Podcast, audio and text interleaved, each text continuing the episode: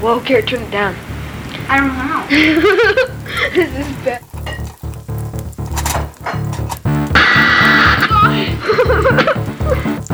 Mom? Don't listen to that channel.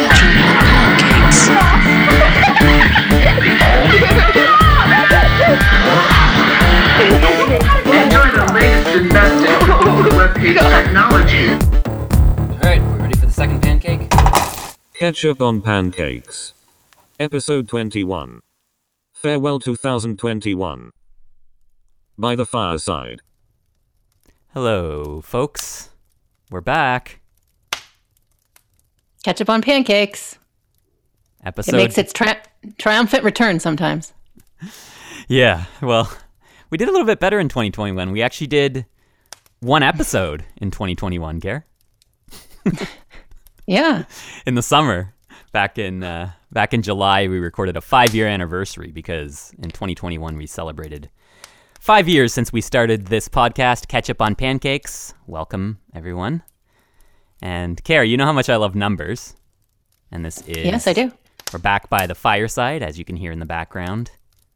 Ah, Fire, fire. crackling away. But this is Farewell 2021, or 2021, or however you like to pronounce the years these days.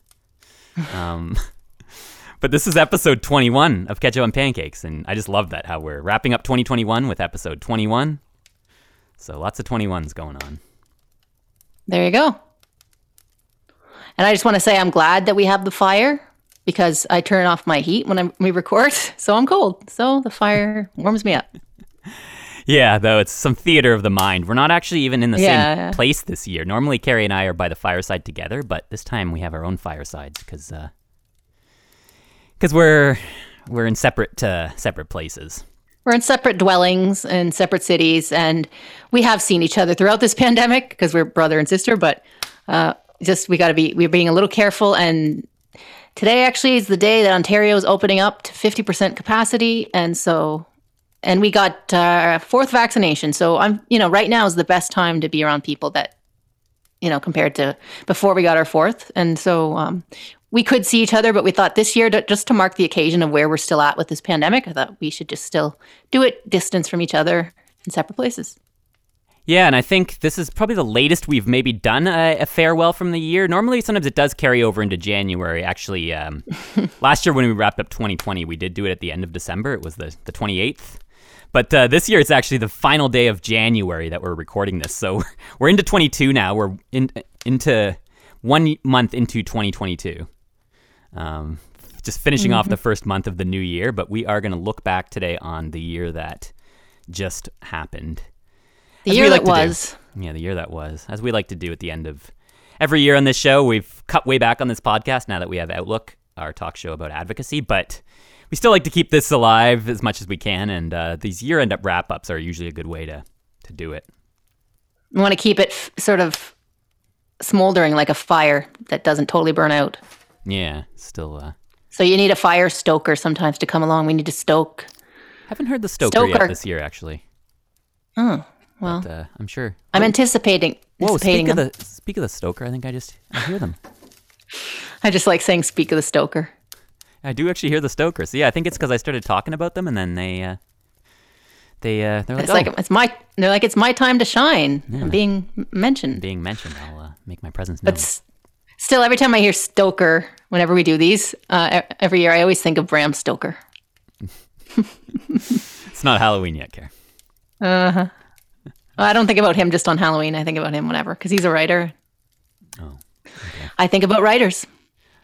But anyway, Um, your mic's a little crunchy, so we'll be we'll see how that turns out here for this podcast. Carrie gets frustrated, but we keep this casual, so I like to point things well, out. Brian Brian's a sound guy, right? And so you you care about sound, and that matters. And I'm glad, like that's how we sound as good as we do most of the time, is because of you. Uh, it's just We got this. you know muddling muddling around with programs and microphones and headphones and Oh, yeah, isn't it fun? That's why I like audio editing, but I'm not actually a big fan of the recording part or the mixing part because that's where you have to deal with like sounds and connections and setting everything up and all getting it just right yeah. and just but once it's recorded, then you're done and you can't go back. So it's the editing that I like because then that's just you know different, but um, I do like to keep these ones casual. And we, we got the a Yet, USB Yeti, which didn't actually happen in 2021. We got that, I think, in 2020. But Mm-hmm. it um, it's kind of caused us some issues, so I don't know if there's an issue with this this uh, mic. Yeah, I don't know. I don't know if it was worth getting this one, maybe, but we have. Well, I don't know, but a lot of people use the Yetis and they have no issues. So I think this might be a bad mo- uh, model. Anyway, Hmm. we're gonna harp on it. Um, just I heard that high screech, so I couldn't help but point it out. Do you want to just go back to using Zoom recording? Uh, well, we'll see what works, and whatever ends up sounding best will end up in the final project that everyone will be listening to um, in the podcast apps. Which also, I uh, let you know that though this is a Ketchup on Pancakes episode, it's still popped up on your Outlook feed. And if you hadn't heard of us before, or if you've recently subscribed to Outlook uh, within the last few months, you might be like, "Whoa, what's this popping up on my feed this week? This isn't Outlook." Um, But this is where our show all began with with Ketchup and Pancakes before Outlook was a thing. So we do like to revisit this show. Um, one other quick thing, Karen, now that there is a fire in the background, I just thought I would mention that it's interesting coincidence. The show that we didn't find out about this podcast. Well, I think we found out about it before 2021. It was in 2020 that we found out about Talk Description to Me. But they actually have an episode this week on fire. So I just thought that was pretty fitting that we're doing our fireside chat episode at the last day of January here, and um, that's the episode. And. I'm all into I'm all into recommending things, so definitely check out their podcast if you haven't heard it. They just describe the visuals of the world, and a lot of blind people want to know things, and we we have often have questions that we go our whole lives maybe not asking or getting addressed. So these two, one blind, one sighted, they're quite the pair, and they describe everything, even fire. Like you sometimes think, wow, after more than a year, maybe they're running out of ideas, but I think that with our shows too, and yeah, there's always something to talk about. Um, yeah. because everything is has visual aspects to it. It's pretty much so. There's always something you can talk about with with the with the um, other host of the show who has um, been blind since since birth. So, um, but uh, I mean, whoa. Do you hear that? good. It's like Yes. Yes. Yes. we should have done this together in person. that's what I suggested, but Carrie didn't want to. So here we are. no, we still could. nope, not happening. We're we're we're rolling here. This is it. We're keeping it casual. So I'm. Uh, all right. But if you want to touch the connection for a second, maybe that'll that'll help. But um, Sometimes that makes it worse. oh, there's a dog in my hallway. Speaking. Is that any better? it sounds good now. Now I heard myself echo in your No. thing. That doesn't matter. Echo's fine. Um, anyway, yeah, we, we thought we might hear some hallway sounds from your apartment while we did this. Yeah. Um, but I was gonna. Oh yeah. So for talk description to me, I just wanted to mention that they actually did kind of tie into 2021 because we had them on Outlook in early 2021. That's where we really picked up the guests, and that was in early 2021 that we had them on our show. Yeah. Um, so we did actually, you know, and we actually had them on twice in, in 2021 because we had them back in the summer for the that interesting collaboration with that uh, space Woman from NASA. Yeah, Yeah. that was quite the interesting. And you know, just thanks to them for talk description to me to for reaching out to us to do that other one in the summer, and they've been just really really great people that we don't know, you know, that well personally, but we've got to know them a little bit just through virtual our podcast and, and listening to their show and stuff and having them they spoke at our convention last year which we'll get into in a bit um, so yeah but uh, i've been doing a lot of talking care if you want to continue i'm actually gonna do what i like to do on these farewell episodes and crack a beer which you will hear in the microphone here gotta get that cool sound of the well that wasn't as cool as i was hoping but could you hear it? Yeah. So what, what kind are you drinking? I'll take a sip well that was a bit of a slurp Slurp. All you're missing is a. Wait, that's not for beer. That's for pop. Well, it can be for anything. That's what I did on last year's wrap up. Um, I did an ah after one of my beers. but this is a local London microbrewery, Anderson's. So I'm drinking some local beer here. I think this is this is either their cream ale or their winter, Nice. might be one of their winter blends. I forget which one. It's definitely not the IPA because it doesn't. It's not very hoppy. I know you like That's good. right, Karen? Isn't that your favorite? Yep. Just like the Easter Bunny. Do you know what hoppy is, Care? Yes, there's hops in it, Oh, Okay, great definition. and, and that's what makes it bitter. I don't know the exact definition of hops. I Grains something to- and I think they had something to do with because a lot of it's like India Pale Ale, and I think it was to help pre- also help preserve beer because if hops Mm-hmm. are in it, it it it um, lasts longer or, or something. Anyway, Okay. I'm no beer expert, but so the bitter beers would last longer, maybe technically than the less hoppy one. probably yeah. Some of these really ones can go skunky or can go bad if they're eventually like they don't last as long. I do enjoy beers that are described as as creamy, as cream ales and stuff, but I don't know if it's always that noticeable necessarily. But If you get if you're a beer aficionado and kind of know what you're drinking, Yeah, yeah. maybe. But even for me, I've I've had quite a few beers, but I still am not definitely not an expert or anything like that. But anyway, it's just I like to have one for this final show to look back at the year. Um, our up on pancakes wrap ups, just just a way to really chill out because we're so used to Outlook these days now. Since starting that, we celebrating our third year anniversary of Outlook carry back in September of 2021 that um we're so used to that now where it's we have some more casual ones but it still is generally a little bit more serious because it's for the radio and it's so it's based on advocacy and and disability so it's a lot of serious kind of things come up so i really want this one to be very casual. Um we didn't even tell people our names though. Maybe we should give a bit of an intro for our new listeners. I said I said we were siblings. oh did you? I did, but oh Kara, i think you fixed your mic. Good job. Haven't heard that noise since well, I'm sitting here. I'm sitting here holding it. well i hope you don't have to do that It's no big deal. It's just. I think that's what's helped. Maybe that it's just it hasn't done it recently. It's a coincidence, but but yeah. Uh, my name is Carrie with a K. I'm Brian with a B. and yeah, I'm the young one. Well, I'm getting old. I'm gonna hit Yeah. my mid 30s in 2022 here, but still haven't quite hit it. I'm 34, and uh, Hearing you and I talk, I still feel like we're like 15 and or 17 and 14 or I'm a man. 19 I'm a and man, I'm a man child. not you specifically, but just you and I together. In my mind, I I still always feel like we're kids. Yeah, well, I feel like it too, but uh, apparently I'm not, just based on a number. So But uh, yeah, we're going to look back at 2021. And it's funny because listening back to last year's wrap up was me getting totally confused about dates. I was like, wait, what, di- what year are we in now? I kept saying it wrong. I jumped all the way to 2022 when we were just still finishing off 2020. And then, and then there was another spot in that wrap up because, like, like to mention to the listeners that before we do these wrap ups at the end of the year, we we listen to the one from the previous year that we did for ketchup on pancakes just to kind of see everything that we covered then because that was a year ago now, so we don't usually remember a lot of what we talked about. And I do remember recording it last year. We were both in your at your house at that point, and Christmas had just wrapped up. As I said, it was December 28th that we recorded the last um, the 2020 wrap up. Um, but even in that episode, another thing I heard was you uh, you said something about you turned 26 that in Yeah.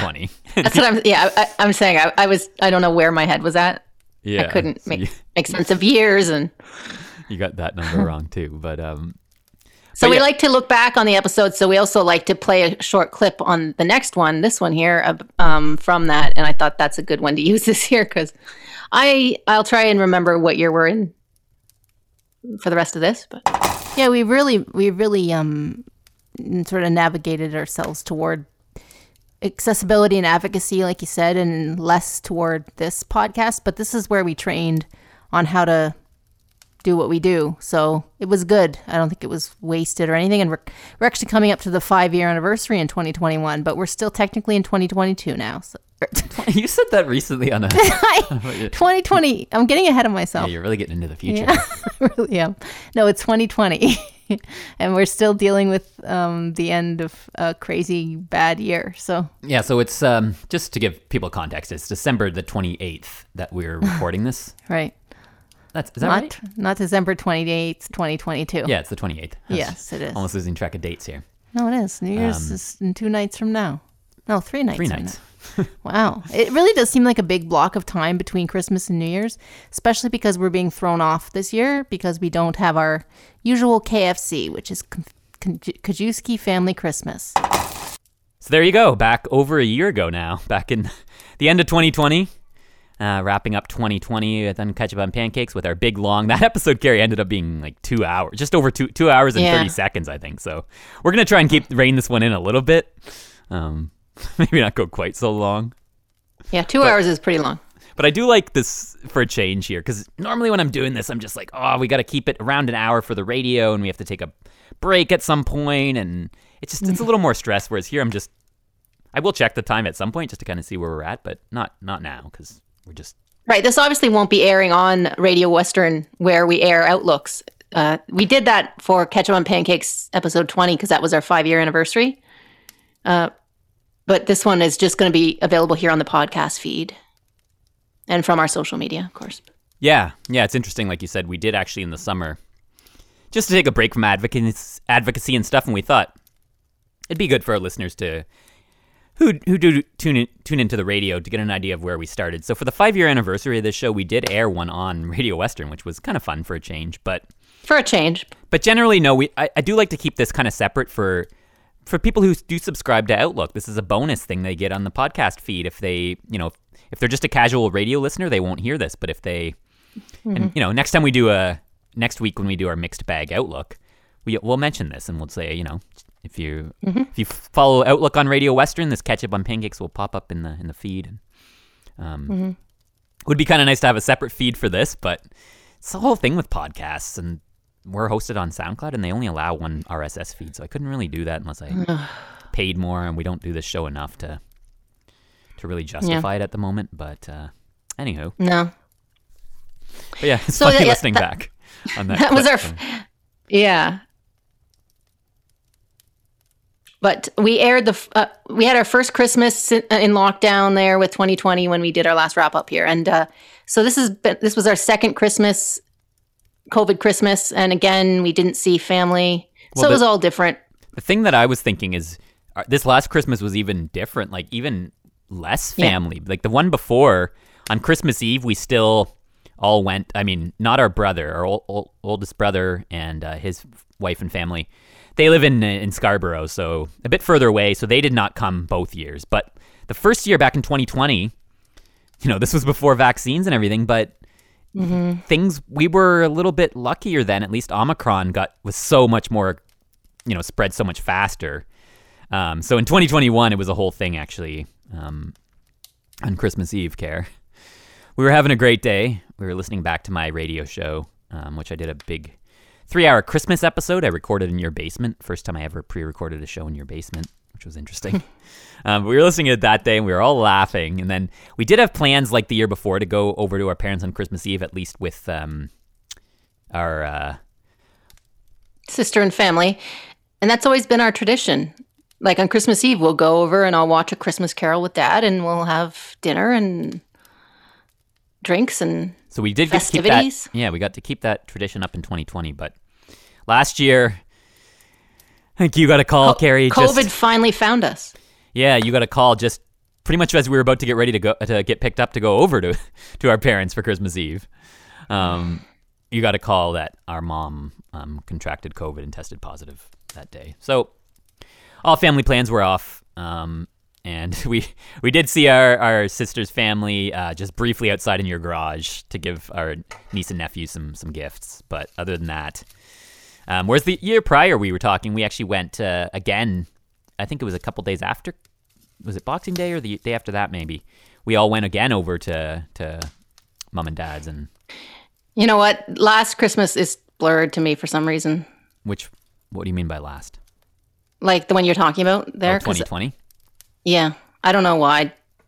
Oh no, I definitely remember we went over there um, after Anyway. Christmas Day too, and we had I don't know we had like ground beef or, or ground beef, roast beef.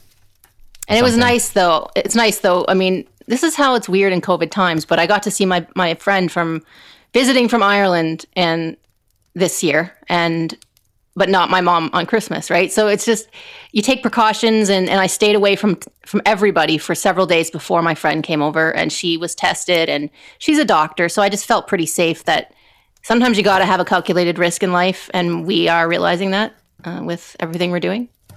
Yeah, well, it was the same for me at Christmas time. It's a it's an exciting time of the year. The year before, uh, my friend didn't make it down due to COVID, but this year, you know, I think he maybe even booked his ticket before Omicron was really a thing. So, you know, and like you said, your friend was here too. So a lot of people did travel again this Christmas, um, and then Omicron just kind of. Oh, hey Stoker. um.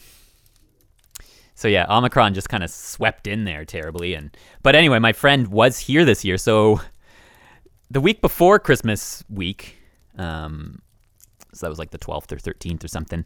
Um, he did come over to your place, and me and him had a nice jam in the basement with our friend Andrew on drums. And two days we had solid jams that week. But then the following week we were going to re- jam again because we have a lot of ideas and parts. But that was before our mom tested with COVID. But that Monday night I got back to your place, I was supposed to jam with my friends on Tuesday. And then I got a message from my friend who was visiting back from England, and he said both his parents tested positive, and uh, so yeah, he had to cancel. Um, so again, like I at least I, I was lucky that I did get to still practice with him a little bit. Um, but you know, at the same point, I had to take things seriously and uh, deal. So Yeah. so yeah, it was just one of those things, right? Um, we talk here a lot about adapting, and that I don't. I understand all the reasonings and stuff, but it is one of those things. When I did get home this year, I got home. I think the earliest I have in a while. I was back here. I think it was the twenty seventh when I came home, or twenty eighth maybe. Um, but anyway, it just felt weird because normally those are the days that we spend with our brother and everyone, and I was just back in my apartment alone, and that was the second Christmas that we missed that. So then it did. It did start to feel a little. The first year I was, it wasn't ideal, but I was kind of like, ah, it is what it is. But you can just see the more longer this goes on, and it can get more, a little more difficult. But we do just have to. I always say World War II lasted f- six years. Not ev- like it didn't affect everybody everywhere those whole six years too much. You know, here in North America, we weren't affected like they were in Europe, obviously, and and the longer it went on, the states got dragged in, like it became a thing. But I'm just saying these things go on for a while sometimes. But yeah, people get fatigued. Of course, we get fed up. So that's why we wanted to be a bit casual here today on Ketchup on Pancakes, talk about other things that went on in 2021, not just COVID, but it just inevitably comes up and it, it sort of bleeds into everything we talk about. Yeah, and it's, it'll be interesting to see, listening back to this episode in a year's time, um, Yep. or just now thinking. I don't really have any real predictions, but I just I wonder where we'll be next year on January thirty first, twenty twenty three. Like I wonder. I still have this feeling that we're going to be dealing a li- with this stuff pretty, like pretty intensely for another couple years, like on and off, of course, the way it's been, and things may change. And what do I know? I'm just obviously making like predicting all this. I have no idea, but Yeah, I have, I have no idea, so I don't even really. I just don't think a virus that comes in like this for two years and does all this stuff just will magically go away that simply. I think it's going to still be a, a bit of a process before we're. we're Yeah, everybody seems to want want. Everybody seems to want to. Whoa! I I heard some voiceover in Carrie's headphones. It's because I had voiceover off, but then I turned it back on. everybody wants everybody wants to make it like a light switch. Like it came and now we want it gone. So turn it off. We want to turn off COVID. We're sick of it. Let's turn it off. And you can yell at p- politicians about that. You can yell at healthcare about that. You can yell at your neighbor who you don't agree with about that, but it's not going to change what COVID wants to do. It's Yeah. COVID just isn't going to. it it's it's a virus. It's not just like a simple thing, and I think a lot of people. I've just I've also just been hearing a lot, and we'll move on here soon, but just a lot about people saying like, oh, let's, we should just remove all restrictions and and and all masks and everything, and it's just like, and I know they've do- just done that now in the UK, um, or they're in the midst of doing it. Oh, they're all over the place everywhere. And but that's just it. There's so many, and even in Canada, right? It's provincial. It's different province to province what the restrictions are. Right now, gyms are open now in Ontario at 50% capacity. They're still closed in Quebec, even though Quebec's changed some mm-hmm. restrictions today. So it's just, it is confusing. And nobody's saying, I'm not at all saying that I love every decision that the government's made or everyone's made. Like, of course it's not perfect, but you try and run a government and keep everyone happy during this. It's not, it couldn't be easy. And it's just, it's a, it's a, Well, I got I got a bit of breaking breaking news if you want to hear it. oh, whoa. The New York Times reported, I didn't even see it on Canadian media, that Tr- Trudeau was tested positive for COVID. Oh, yeah, no, I heard that actually. I saw that. It's confirmed. He's confirmed it himself today. Yeah. Okay. Um, he Well, said I he has no symptoms through- though. Yeah, I saw it through American media. Um, but yeah, no, he has no symptoms. And, and again, we talk about this all the time because we have a vested interest in this. We are vulnerable, and that makes us a bit sensitive to all of this, but rightfully so, I feel. But yeah, he um, he has it for the second time. I assume you know I don't know what variant that first one was. It was really early on in the pandemic that he got it the first time, and uh, so it's not surprising he got it this time. But just to mi- make a marker of where we are right now for when we look back next year and, and, and beyond, is that there's a convoy of truckers right now hunkering down in Ottawa, backing up all the streets and making making trouble for everybody, getting in the way. They're going to stay there apparently until they get their demands met. But uh, everybody just will think, oh, Trudeau, he's just lying about this right now. He's just trying to hide away. He's just a coward. Yeah. What? I don't understand. That's what we talk about: not believing the media and not trusting the media. Nothing they say. All that. I just don't. I don't know. It'd be interesting, kind of, I guess, to see what happens. But I don't see Trudeau doing anything. Like he's just gonna say what he's already been saying, as far as I'm aware. I know there's there's certain people that saying, oh, this maybe he'll resign or all this. I don't see any of that happening. Personally, Some people want him to resign. Some people want him jailed. If if if that's the leader in the world you've seen in the last several years who you want jailed, then you're looking at things really. you- You're really skewed.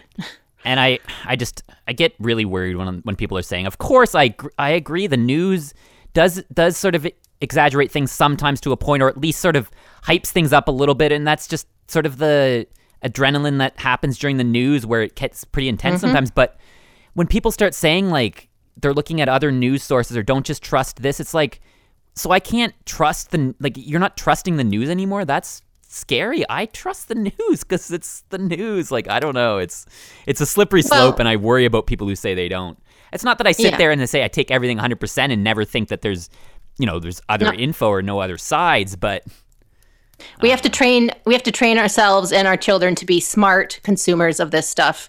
And of course, not everybody's going to be able to see it clear enough, and everybody's going to take it their own way.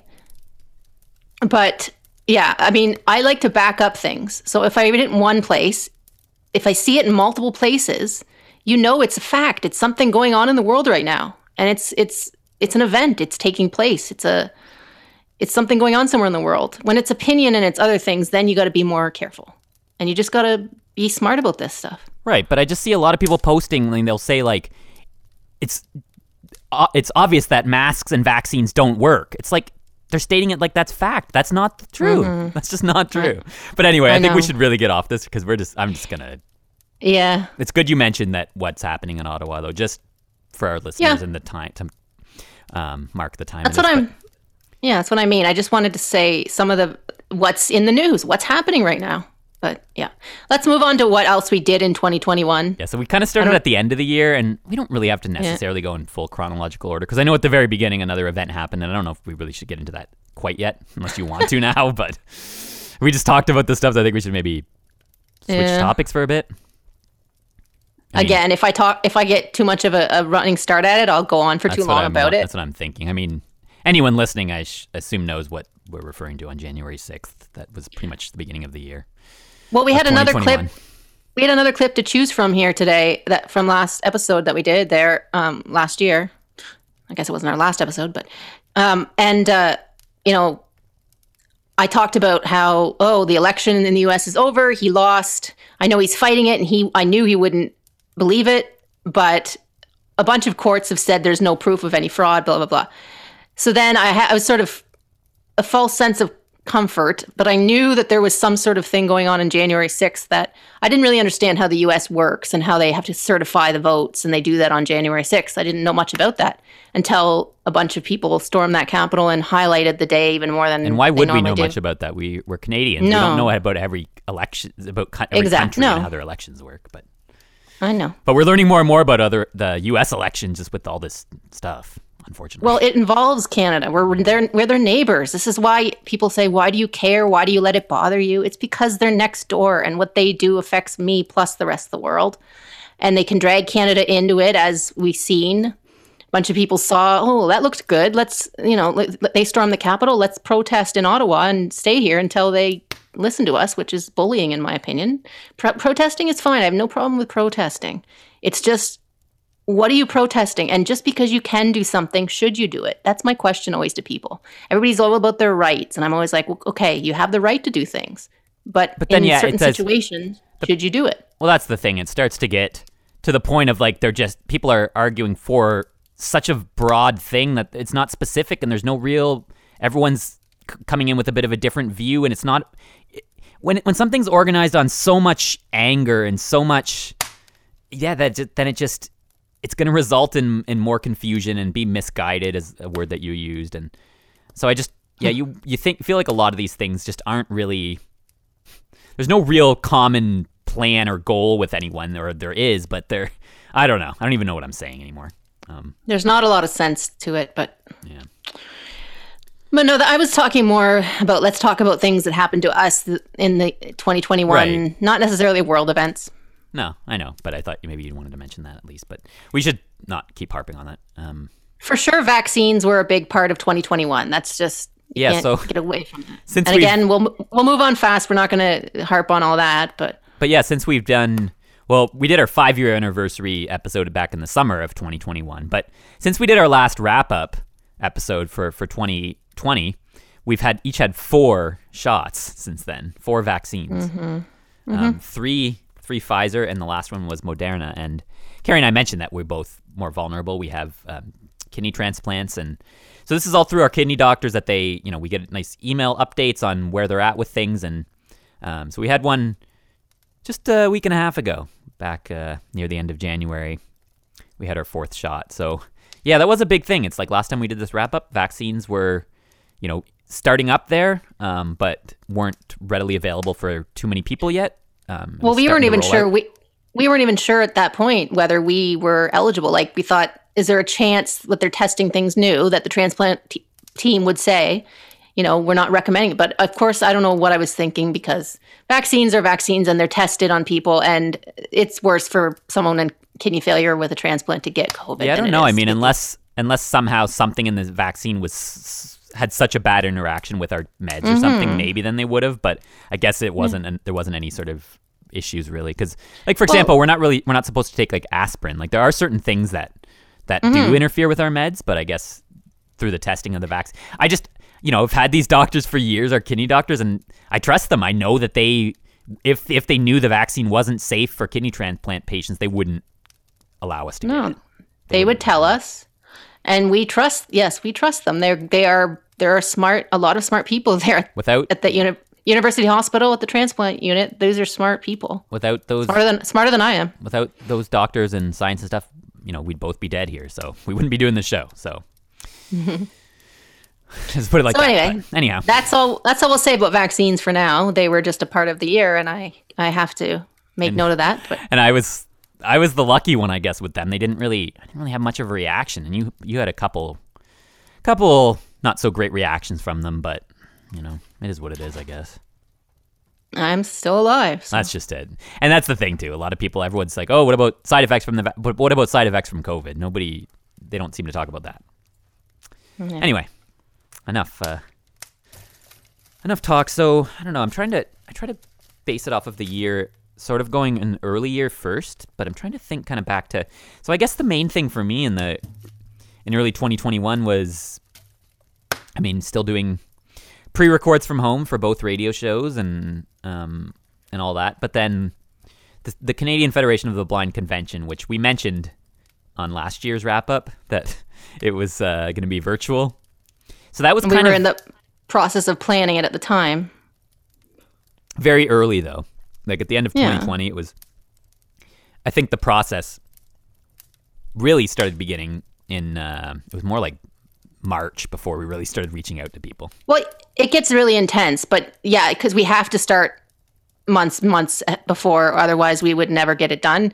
Uh, because, like you said, it took us long enough to get in gear anyway. So Sometimes it still feels to me though like you spend month you start months months before, but you still don't really do much until it gets to be. And that's the way I am in a lot of things in life. It's like when something's close, Yeah. then I get inspired to do it. But when it's like three months away, it's like you know it's a long time, it's a while still, but it's still closer than you sometimes think, or you're like you're not rushing because you're like, oh, we've got enough done at the meeting today. We'll talk again next week. But then you're like, oh shoot, it's already it's already March now, and we keep saying that. Maybe we should actually start reaching out to people um, because that's how it started to feel. Like I know it was like late March when I was I was really starting to reach out to people, and I was like, I'm telling them this is like barely a month away. It's like this feels way last minute, Well, we could have done started earlier then. but it happens every year. it never changes. Well, it won't happen to us this year because we're not on the committee this year. We're not planning it. So. Well, that was the thing I was going to mention too. Is that last spring was really good. It really did keep me, you know, gave me something to focus on, and it was a great experience. I did a lot of the booking, so I reached out to to Humanware and um, Canadian Assistive Great learning- Tech. Great learning experience. Yeah, and the the the Plan Institute, the sort of organization out in BC. So I reached out to quite a few organizations to help book it. And Carrie, you volunteered us for the hosts of the convention. Which, if anyone wants to hear more about the convention, we do have two Outlook episodes devoted to it that we uh, put together, summing up the whole convention. Um, so if you look back through our podcast feed, which I guess we could tell our listeners our podcast. Oh no, if they're listening to this, they would have found it. But it would look on Radio Probably. Western on all podcast services, and I'm not great yeah, at I- keeping up on the stuff. But oh, sorry, Gary. Well, Go I just I've been talking too much. You you take over. That's because you're you're getting all loose with your one beer there. yep. I'm a lightweight, so one one beer gets me a buzz. Yeah, well, the wind blows you around when it's a windy day. Uh, I was just going to say that I, I recommended us as hosts because I thought it would just be a good way for Outlook to get out there a little bit.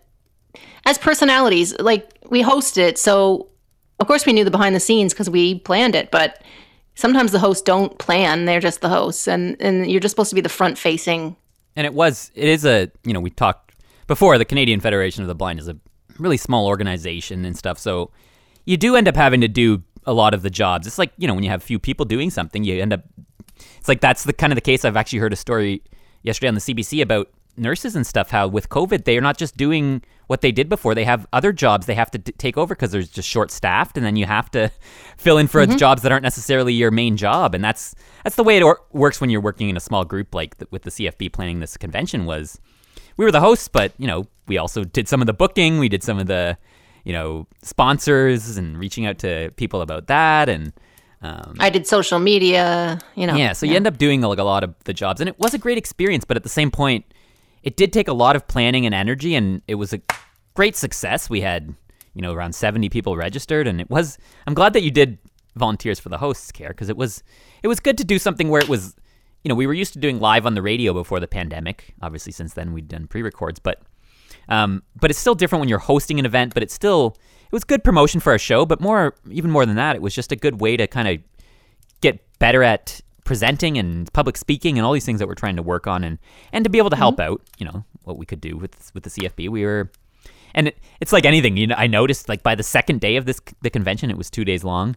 We were getting more and more comfortable and sounded more and more casual as it went along um, because we just got more comfortable with it. And but at the same point it took so much energy. And and this year we're just kind of trying to put devote our energy more to outlook and um, and I have my other music show on Fridays, Chin Music, which was a big thing for me in 2021. Um, which I'll Yeah, I was going to say that's probably your biggest thing from last year. I, I would think if you had to pick one. Yeah, because I commented on last year's wrap up as well that music is one thing that really got um, has helped me get through the pandemic. I mean, well, it just helps me get through life in general, but so a pandemic is is no exception. And um, last year's was interesting because I was talking a lot about I talked about both, but I talked a lot about making music because right before last year's episode we recorded it, I had released the Riker EP with my band, um, which is still up on Bandcamp. Shameless plug, rikermusic.bandcamp.com. Um, and it's also on streaming services, which I said last year it would be up, but it, we got it up on streaming services. I think early in 2021, maybe in January, late January, early February. Um, But one thing I didn't do with Riker, which I wanted to do, is I was gonna try to promote it more, like send it around to tons of radio stations and really try and market it. But it's hard to to sell stuff. Then when it's music, and then when it's your own music, it's just it got kind of hard. Plus, it was a lot of it was kind of written back in 2016, most of it. So it was five years old. So I just wasn't as excited about it, and it's almost like I would have needed a marketing You need your own publicist. Yeah, you almost need someone else to do it. But the problem is, unless you're a band that's touring or making enough money, it's not really worth hiring a publicist. You generally do that if you're. So it's a it's a it's a weird situation, right? It's like you almost need the publicist to get the word out, but you don't really have the means to get the word out if you're not, and to hire a publicist publicist if you're not making money Yeah. and stuff. So I don't know. I was more just happy to honestly to get Riker out and released so it's available out in the world that it's once it's digital and it's out there, it's out there. So um, but it's just interesting to look back on the year and realize, you know, what you kind of had in mind to do and what you didn't. But yeah, we'd also released our Christmas song, you and I, uh, at the end of 2020. So yeah, it was a lot about making music then. And I know you, we always talk that this year you w- want to get back to making it again a bit and practicing guitar every day and working on a, another song you and I have in, in the works. And so it's always well meaning. Things get in the way. yeah, it's hard sometimes to stay motivated. Whereas, and I even have trouble with this because it's like anything I think in life that you do, you know, all the time or weekly or whatever. It's some weeks are just going to be more of a struggle and stuff. But it's it can be the same with my music show. But still, over an overall, I I still love that just discovering new music and hearing new sounds. And there was actually a, an article recently written about um, that 70% of music consumption is old music. Like only 30% of music listened to is new music these days. That the majority of people are listening to their old favorites. Um, oh yeah, people people know what they love and they like to hear it over and over. That's that's what people do with music. Yeah, so it was an interesting article, but they just said it's it's that's the highest it's ever been that people are listening to older music than ever before. Um, And again, these are all sort of weird things, like, and that is why I do what I do because I, you know, when I hear that type of stuff, I'm just like, that seems ridiculous. There's so much good music out there, and people are listening to stuff from 50 years ago. But at the same point, it also ties into the music industry, and you know, I went to music industry arts and, and stuff, but music industry, it's it's something else, Carrie, that came up a bit in 2021 um, with the job related stuff, and just the pandemic has really made me think a lot more about money and and and and all that. And I realize it's something that we need in the world, but it's like music too. It's like music is art and it's creativity, and I just don't think that mixes with an industry. And this, the music industry has always been. These days, they're more conservative than ever as far as re- like giving any band a chance or anything compared to like back in the day they would take risks with bands more whereas now it's it's very um it's even more limited because it's it's just it still ends up coming down to money at the end and Yeah, they're taking a risk on your music, and if they don't think your music will sell, they don't want to bet on you. Then they probably then they won't. It's the same thing in the in the writing and publishing industry, right? Oh, you you can't we can't publish that book by you. We already have a t- book about that. That won't make us any money, and that's the sad truth of it. but the thing about it is is the, is the the positive to that all is that I've never followed the music industry in, in the mainstream and if you know if anything in the last 20 years the internet's you know brought in a birth to more music than ever that's also doesn't need that middleman they don't need labels they don't need you don't need that Nope. anymore bandcamp is the best you know in my opinion the best ever independent distributed um, distributor of uh, independent music of all time like the best independent distributing label ever because it's anyone can just post their music there without any label or anything and um, you know it's harder to measure that type of stuff in the, for the music industry so who knows with those types of articles but it just gets you thinking and that's you know just one of the reasons that i love doing my music show and just i just finished up my third favorites from 2021 shows i do that at the end of the year with my music show where i go back through all my playlists from the year and write down all the new releases i played throughout the entire year and then i pick you know ones that stood out obviously i couldn't can't cover them all but i did three full shows the most recent one was three and a half hours because there was just so much from last year, and I covered 105 releases, and I still had, you know, I could have done 105 more, but got to move on to 2022 because there's more music. I already have a list to carry of like over 100 things to check out from this that are coming out this year, or other things I just wrote down that. Well, I know you don't like to play a bunch of stuff over. The point is the new music, introducing people to things they haven't heard of, and you like to keep that sort of the way it is. But yeah, Yeah, I mean, it's it's, show, also, so you- in my opinion, too. It's again, I'm also just not big on repeating stuff over and over, and it's not that I never will, but back in the day, you know, you you didn't really have access to music, so you kind of had to hear the radio. Whereas now, if someone likes mm-hmm. something, they can go stream it all they want anytime they want. So why would I just play the same song every week if someone can mm-hmm. he- go look it up? You know, and then anyway, yeah. No, I get the mandate. I get the mandate for chin music. Totally. you know me. I your mandate. that, But I don't know. I have I know. other things to say about chin music, but I I don't know why I always feel like this, Kara. But I always feel like I talk more than you. So do you want to take a break from chin music, but then I'll come back because I want to talk about guest request sets and you your appearance too. Mm-hmm. Yeah, I mean, But let's move on to something about you for a minute. Well, I was trying to think of what all went on in, in 2021, 2021, and I, I did a, I did have a lot of um, work. It was a pretty good year for me that wa- that way, and, and it's a lot of writing and sort of liter- literature and, and diversity Well, you turned you turned 27, work. the big 27 in 2021. I remember being 27. I was in a totally different place in my life. Uh, not 30, not, not 20, not 37. I will be 38 in a few weeks. But yeah, I know we each turn a different age in every year. I won't really mention that. That's not that exciting. Sorry, I thought it was funny. Um, yeah, I just, I don't know. I, I just had my head down and did a lot of work. And again, if we're talking about things that mattered to us last year, uh, There Plant Eyes, a, a Personal and Cultural History of Blindness by Dr. M. Leona Godin. That's what, that book came out in June. And we had a lot of inf- interviews with her, and I did a, I did a written one for the Rumpus, which I, it was always on my list of places to submit to. It's a literary journal that if you aren't in the writing world, you might not have heard of it. You probably haven't heard of it. You hadn't heard of it before, had you? Before I last year, Nope. but I'd been following them for a while because I knew I was, you know, as a writer for years, I've been looking around to see different places I could get my writing published, and so I always had that on my list. And it's got a bit of a, a bit of gravitas to it, uh, that literary journal. Uh, but I wasn't expecting to get in there last year. But I I pitched them with an interview with the author for this book, and yeah, they I'm glad they wanted it because it's st- stuff that needs to be seen everywhere, including literary journals. So Yeah. that was a big part big part of my year last year. Like I spent a lot of I had a lot of um not sleepless nights, but you know what I mean, trying to put that together and feeling like I still some sort of uh you know imposter syndrome or something.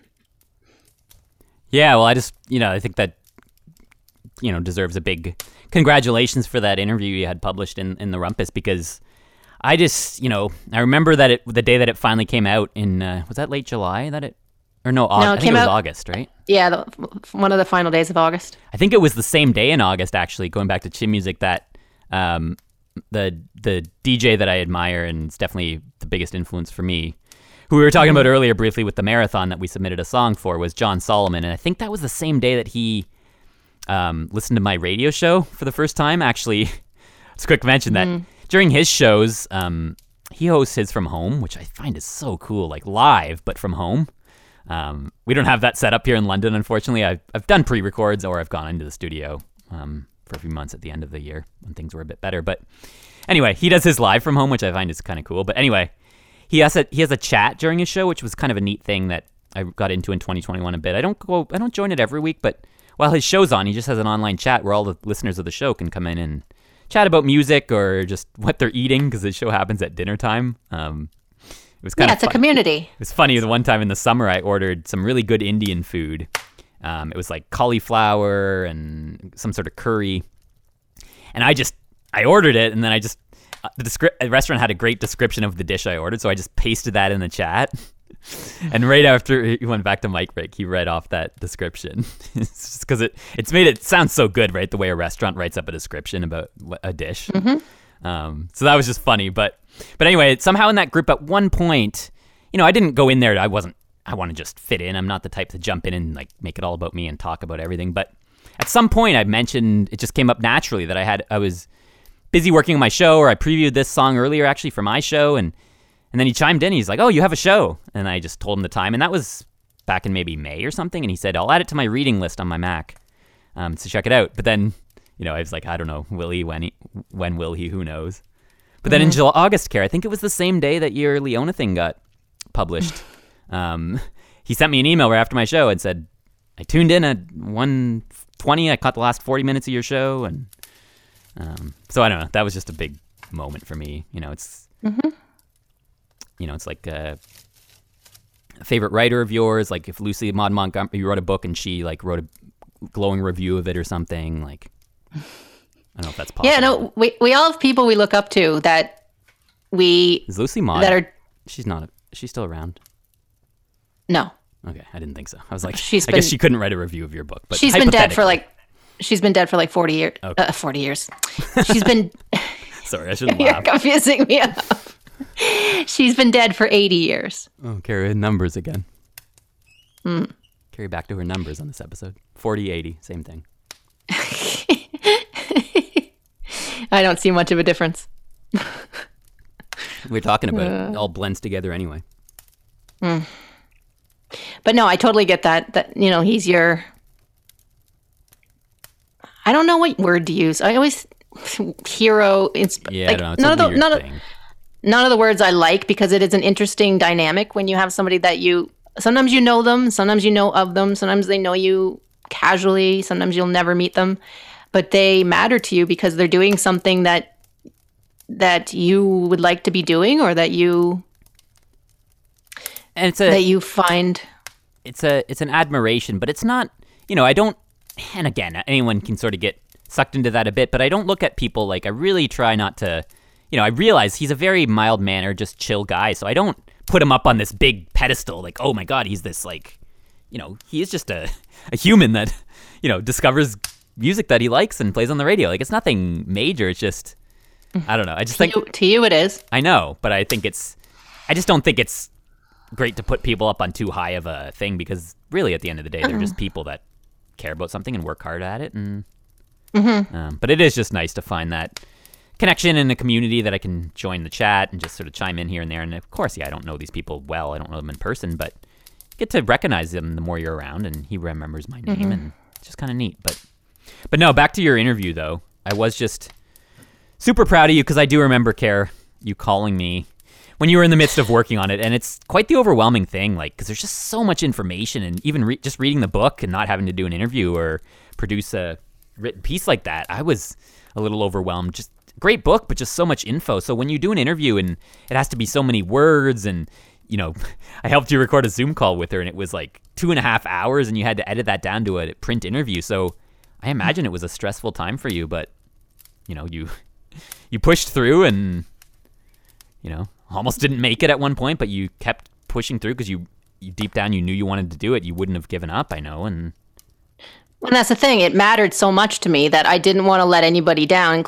You know, I felt like I, w- I had a responsibility to help promote Leona's book. And that's not my job. I, I don't do it for everything everywhere. But in this one instance, I wanted to I wanted to help have a have a positive push for people to hear about this book. So I wanted to, do that.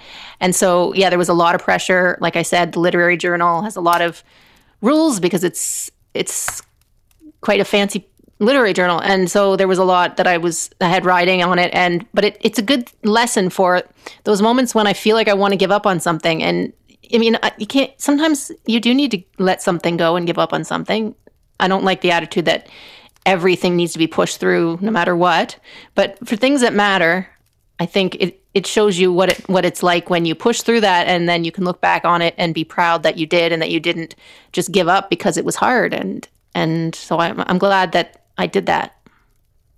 yeah, it was great on the rumpus.net, I think, is that right? Mm-hmm. If you look up Carrie Kajewski, uh, we can maybe post the link again in the notes, podcast notes. But um, yeah, that's just a great, a really great uh, piece of writing out there. A great interview. I mean, I know it's an interview; it's a little different than standard writing a, a piece, but it's still it's Yeah. Yeah, it wasn't my writing, right? Like, I mean, it was my questions, and I had to get shaped them, shape them a little bit to fit the format of the interview. But it was mostly her words. But it just it took me to all the work of, like you said, breaking it down and picking out what's important and creating a, a bit of a story within an interview, so that people, you know, get the most out of it they can when they read it. But that uh, that ties back again to my radio show in that just the way you talked about how when it's something you truly believe in and you and you really want to do it. It's the same with my radio show where there's weeks where I'm just like, oh, I don't, I'm not feeling it this week. I just don't know if I can do it. But you know, aside from the odd chance where occasion, like you said, occasion we do just need a break or we need to take a week off or we need to have a bit of space. But usually it's just I just got to push through, and then once I'm done and it does air, then I'm it just I feel great when I actually hear it and it's complete and it's done. So sometimes it's just during the process of something you feel so overwhelmed occasionally or like oh I don't know if I can f- pull this off. But if it's something you really want to do, you do end up pushing through, and then once it's done and you look back on it, you're like, well, I'm glad I, you know, kept kept at it and, and got it done. So. Mhm. But uh, just for your info, Yeah, care, so- we're uh, Yeah. we're about coming up on an hour in here. We're about 53 and a half minutes in. So just to get Well, I was just gonna. idea of time. I, I was gonna sum up that you know the first part of the year was I was pretty focused on convention stuff. yeah, we both were. Then so then by the time that rolled around in May and then that was behind me again, then the summer was basically Leona's book. It came out on June 1st. I got an early advance copy because I was reviewing it. I read it. I made notes. I spoke to the the, the author. I, I I got published with it. You know, we did Outlook episodes on it. So it sort of took up a lot of the second half of 2021. And again, we'll continue to talk about it. I'll talk about it whenever I can, whenever it fits in, in into my life going forward. But it was just a real push there when it was released, and I hope it continues to to get read out there because it's great. So that was most of my summer, pretty much. And Yeah. So what else? I'm trying to think what else happened really in the summer. I things again with COVID did like they they generally do during the warmer months. Calm down quite a bit in the summer. So I did get out. You know, I went to my friend's place out in the country there during the summer. Um, yeah, that's nice that you had there somewhere like that to go. I did get a couple of more jams in. Um, unfortunately, earlier in the early in the years in the year, one of our band members left from uh, Saturn Rings, the other, the newer band I was in, due to COVID nonsense and beliefs that didn't line up with ours and and all that. So kind of a bit of an influx, but we did get a couple jams in um, after that without without this member in the band. So I did a bit of that in the warmer months. Not too many jams though at your place. I think just a few, mm-hmm. maybe like two or three. And we saw a lot of fam- we saw family again. So like our brother and his family, we got to see them. We went to the beach, the Sand Hills, which we had an episode of Outlook talking about, a place we went growing up a lot. These gi- giant sand hills Yeah, that was quite between the, the, parking between the parking lot and the beach. Yeah, so we did get to see them, and then they came actually again for a, for another night. Well, they came, t- they stayed overnight. Like our nieces and nephews stayed overnight a couple times. Yeah, they they stayed with their grandparents for three nights, maybe I think. And then they came again um, a couple weeks after that, didn't they? Yep. Um, so we did, yeah, we did get to see them. I mean, we did see them that last year a couple times. You and I, we went um, with our parents up to visit them. But But between summer a bit September between September of 2020 and like May or something of 2021, we didn't see them at all, and that's weird for us. And they just change so fast at the ages they're at now, right? Um, so it's, it's well, they're eight and eleven right now, I think eight and eleven. And so, right next time you see them, if a whole sort of school year has gone by, you missed a lot. And Yeah, it's a bit they have- different, like you say, when it's an adult, where it's like you know, p- any- everyone changes, but generally, you know, if I were to see you and not see you for a year, like you're not gonna change that much as far as. Whereas when you're a kid, things are so much fast, so fast, like within a short. And period of time. And also, the one thing we did get to do was, even though we didn't see our our brother for that long, we got to have a nice catch up on Zoom with him and our sister Kim back in February of 2021, and that was just hanging out on on Zoom late into a Friday night, which was new for us. Yeah, I mean that started actually as a, as an outlook as work, quote unquote, for our for our show Outlook because we did decided to do this family day and um, get together with them, which was fun to have them on the show and talk But about it evolved. but then, It evolved into just a sibling chat after we hit stop. even though recording. sometimes after we were when we were having the sibling chat, I kept kind of thinking like we should have recorded this too. To make, some of it would have been cool on the show. I know, but some, or I should have just left a recording without telling anyone because then nobody would have Well, known, and then I could have used. I would have got the their trick permission about first, but here's the trick about recording things is that it gets to be like, yeah, did did they know we're recording? And you Yeah. miss. You sometimes you get good stuff when you're not when people don't know you're recording. They're a little less nervous or whatever, but you can't do that. And then once they know, the vibe changes anyway, and so we just have to be okay with what we get. I wouldn't do that fairly, but with with my family, I would do it. I would just, I would just after explain them, I would say, to Paul and Kim, I would say I found this clip. I left it recording. If you know, if they didn't want me to use it, I wouldn't. Obviously, I'm not going to use something without someone's permission. But I know, but as soon as people start thinking, like, as soon as people think, "Are you? You're always recording me? Like, you could be recording me all the time now." It's, I don't know, just feels. I know we growing up, we used tape recorders all the time, and I think on the. So we're gonna end this episode with a clip from when I had my transplant, and most families don't record, but you did, and I think there was one clip on there of our sister Kim being like, "Okay, turn off the recorder now." well, yeah. I mean, I, I assume like like like you say, when we were kids and we had the tape recorder all the time. But I just don't think these days we do that that much. And if it's our well, No, no, kids out in the hall, kids in the hall. kids in the hall. Canadian show there for any of our non-Canadian Yeah, it had a bit. It's pretty. had a bit of a cult cult following. yeah, it had some popularity, I think, elsewhere in the U.S. and stuff, probably, but definitely a smaller Mm-hmm. kind of cult following. But um, Anyway, anyway, we always think that there's tons that had to have happened in a year, and I, I know we didn't want to get to two hours, so I'm not saying we are wrapping up the second, but I think yeah, not quite. you know we don't but- have to we don't have to worry that we're not gonna. There's so much and we need to talk about all of it.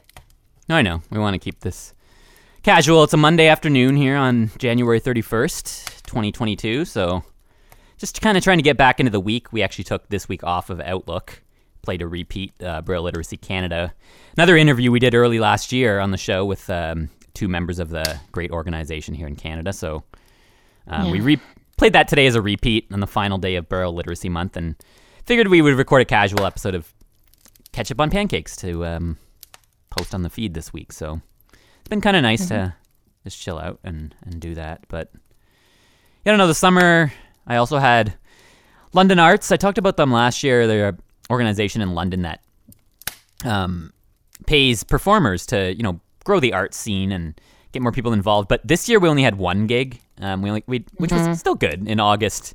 We had a pretty good gig. We uh, you know my friend Andrew, actually the drummer that I jam with that I mentioned earlier, not by name earlier, but anyway, he came um, to watch uh, Trusty Fox, the other band I'm in, and so it was nice that he was there. And my friend uh, Kevin, who I mentioned, who's out in the country, he came with with his uh, with his boyfriend to to watch, and it was just it was a nice it was a nice night. But the year before, back in 2020, we were lucky we got like I think it was like four or five London Arts gigs. Um, but they've been they've been putting like hiring on a, quite a few new performers, I think. So they want to give everyone a chance. Um, But so that was another thing that for the summer it was good to get out and and play one night um, outside. It was a it was actually an evening, so it was starting to get kind of dark by the time we were done, and it was a it was a neat experience actually doing that. Yeah, sorry I missed that one, Yeah, oh yeah, that was one you. Did. But I can't come to all of them, I guess. So. No, we started out last year's wrap up with the Christmas music that we did do a Christmas London Arts Live in 2020, and that one you were at. So you know, you've made your appearances, but um, But yeah, I mean, I like I said, I got a lot of I got a lot of sensitivity reader jobs, and we're gonna hopefully do an episode on Outlook uh, this year, explaining in more in depth what that is, because I mentioned it in passing a lot on the show, and so I'm mentioning it here now too. But most people don't know what it is, and I can get into a whole explanation, but I suggest maybe you Google it. It's just I get to read books, which I love, and then these authors, mostly who aren't blind, who've decided to write about blindness in some way for some whatever reason, um, and I'm glad they have. There's this whole discussion about whether sighted people should continue to write blind characters, but as a writer, I don't want to see this happen where none of us can write about anything that's not our own personal experience. So I believe in in helping them do do it do it right with their writing, but my consultation on the project. So I got multiple jobs last year, and so I just get to read books. And one of them came out in September. That one is a children's book, but I'm so proud to have my name on that. Uh, and it's called My City Speaks, and it's put out by Kids Can Press from Toronto. I'm glad you brought that one up because you mentioned you didn't mention anything about the book, I don't think, but you mentioned Kids Can Press on last year's show. So did you know about this book then? Yeah. So I had done the work in way. You don't quite probably remember. wor- We're talking about timing and when Yeah. things happened. It's hard to probably remember. I'd have to look. I'd have to look. But again, I tried to look back, and I always make reports, but I can't seem to find that one. That was my f- first real job that I got. I just came across the call where the, the publisher was looking for someone who's blind to review their children's book. but that would have been and- sometime in 2020. Yeah, it was sometime in 2020, sometime after the pandemic hit. I remember, but Right. I don't remember which month. But I knew it wasn't going to come out till September of 2021. So I knew there was a big gap between the work I did on it. I think it was probably the summer of 2020 I did it. So I knew there would be a gap, and so I had a, I had a wait, a bit of a wait there. And so when it came out, and they sent me contributor copies, one of them has Braille in it. They got it. They worked with NNELS, National Network for Equitable Library Service, and the publisher to make it accessible. And I think all every library, every school library should have one copy of that in Braille in their collection, personally. But that's not my job to get these books out there so much. But I am doing it in a sort of non-professional way. But I have the bookshelf book on my bookshelf right now, and it's just it's just great to see more of more diversity in our literature. Yeah. So that was a big part of my year in 2021. And I, you know, it, there's a lot of pressure in the new year to keep that up and to surpass that and get more, just as much work or more than you got last year. And it's it's a bit of a pressure. But but the thing about a new year is new opportunities come up sometimes, or things that you don't even expect that aren't related to something. So, in one Yeah. way, it's like, yeah, you want to build on those other things, and you're like, where's the more work in this area? But you never know what other things could come up or what other type of work. But yeah, hopefully you definitely do get some more sensitivity reading. I'm sure you will. Sometimes it comes faster than others, and Well, jumping back and forth from what we did last year to what we want to do this year or things we have in mind is like I would like to get a website up. I'm just doing it right now through Facebook groups, finding these calls and reaching out that way. And it would be great to have one place, a website where people could find me online to he- see what's, what I offer. And that just takes a lot of work. So we'll see. But yeah. see where see where we're at with that. Where you're at with that in 2023. Still mm-hmm. feels almost weird saying 2022 sometimes. Uh, I know. used to the times that I know. in, but um, But I think I'm gonna soon jump to what's I'm expecting. I don't- maybe I didn't give enough of my year last year, maybe, mm. but well, I have a few things, more things I want to mention. all right. Carrie sounds upset, but No, tough I'm just luck, Carrie. I'm not gonna push things that I don't have to say just to say them. So Well, talk just, more. I'm just thinking again back to the early in the year when we really we really did so much with with Outlook. Like we we did our hundredth episode Oh, spectacular of Outlook in 2021, and I think if we do a wrap up of the year and we don't mention that, I think that that's you know that was a pretty big thing because you came over for nights and nights, and we were we put hundred clips together, and it was such a pro. I'm really glad we did it. I think it was actually really great, but it was a lot of work. I had to import all 100 episodes one at a time into the show. We had to, into Pro Tools, I mean, and then I had to jump through to find a clip to use, and um, we got better at it as we went along because eventually we were just like, we'll just pick a clip, but we don't have to sit. We don't want to spend too much time on each one, but 100. Well, you and I, you and. I are known are known for.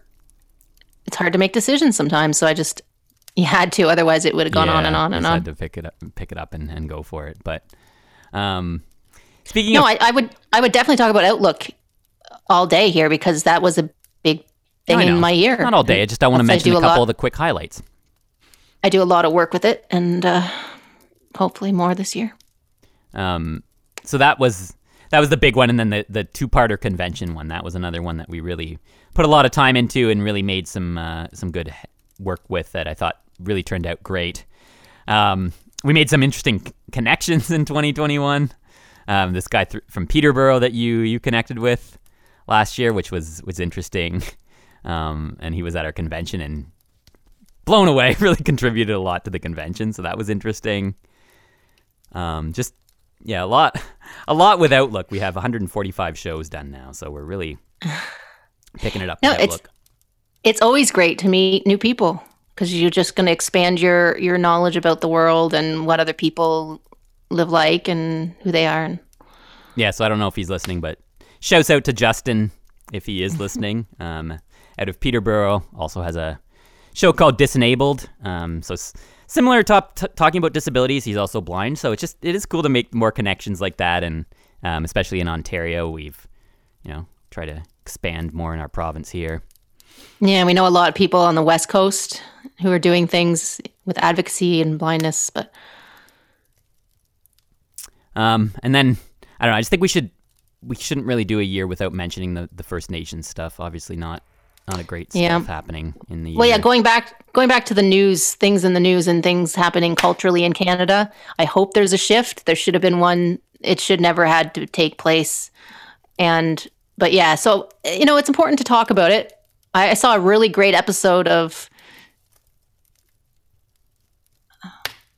Can't remember the name. Sorry, sorry, I'm blanking. Uh, on CBC, every Thursday night, they have like a news, kind of like a 60 minutes, like a news program, a news program show. And so a couple weeks ago, they, they did a really good, a, really good segment on a specific school and what the kids who went there know about what it was like there and the all the yeah last year they started finding you know mass graves these are grave sites these are graveyards and they weren't always given the what you know enough respect and, and placement and the way they were treated. This was all done in secret and canada has a lot to a lot to make up for.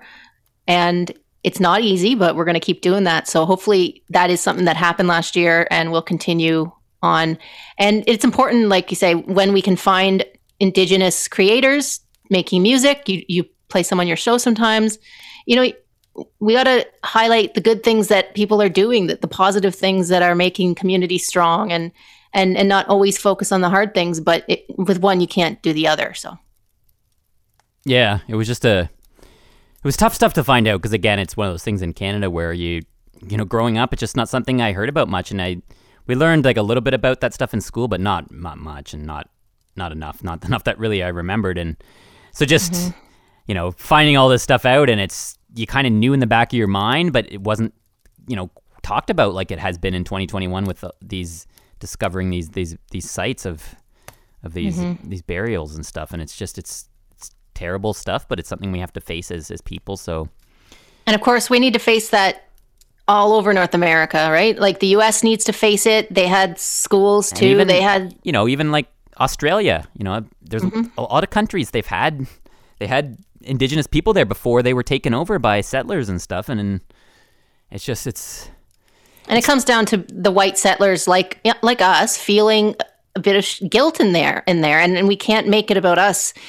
I mean, within ourselves we can address that you feel it and that you know you personally didn't set out and hurt anybody, but at the same point we have to realize as the, as the white people here in this situation the call you know white people from Europe, like us, like our ancestors, did come here and colonize this land that was already lived on. And these were people who were living with the environment and they still know it best. And we need to sort of, you know, deviate to them on, on, on certain matters there because they've respected the land long before a lot of white people came in and sort of trashed it.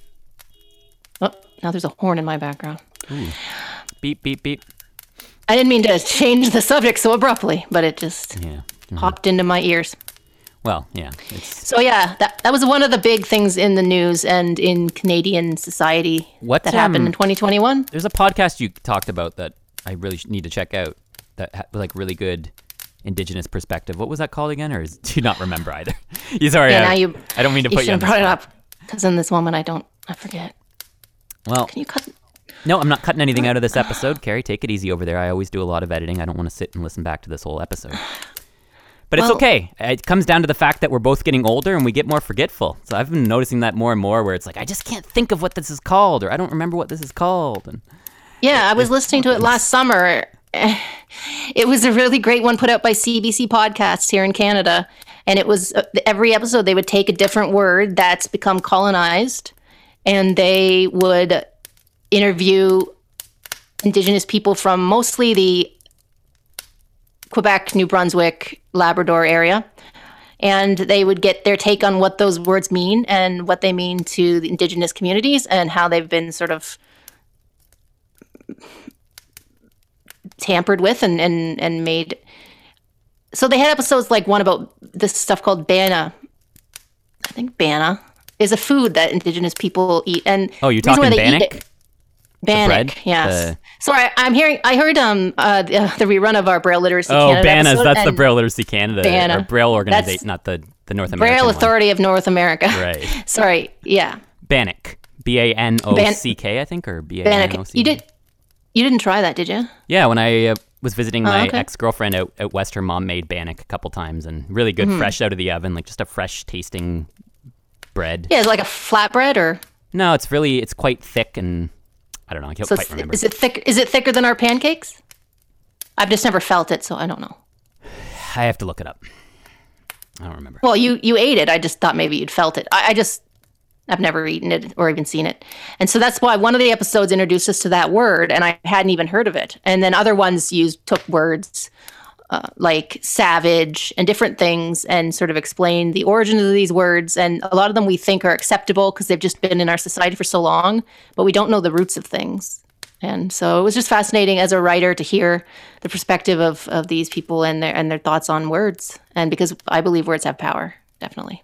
Yeah, no, that podcast sounds just sounded really interesting. So we'll uh, well we'll try and dig that up and post it in the podcast notes for anyone listening right now if they want to find it. Um, I also saw a really great series on TV Ontario, which is our local sort of provincial TV channel, called Unsettled, and that was like a, a fictional show about this couple in Toronto. They're Indigenous, but um, they moved back to the woman's Northern Reserve that her parents live on that she was taken away from in the 60s scoop.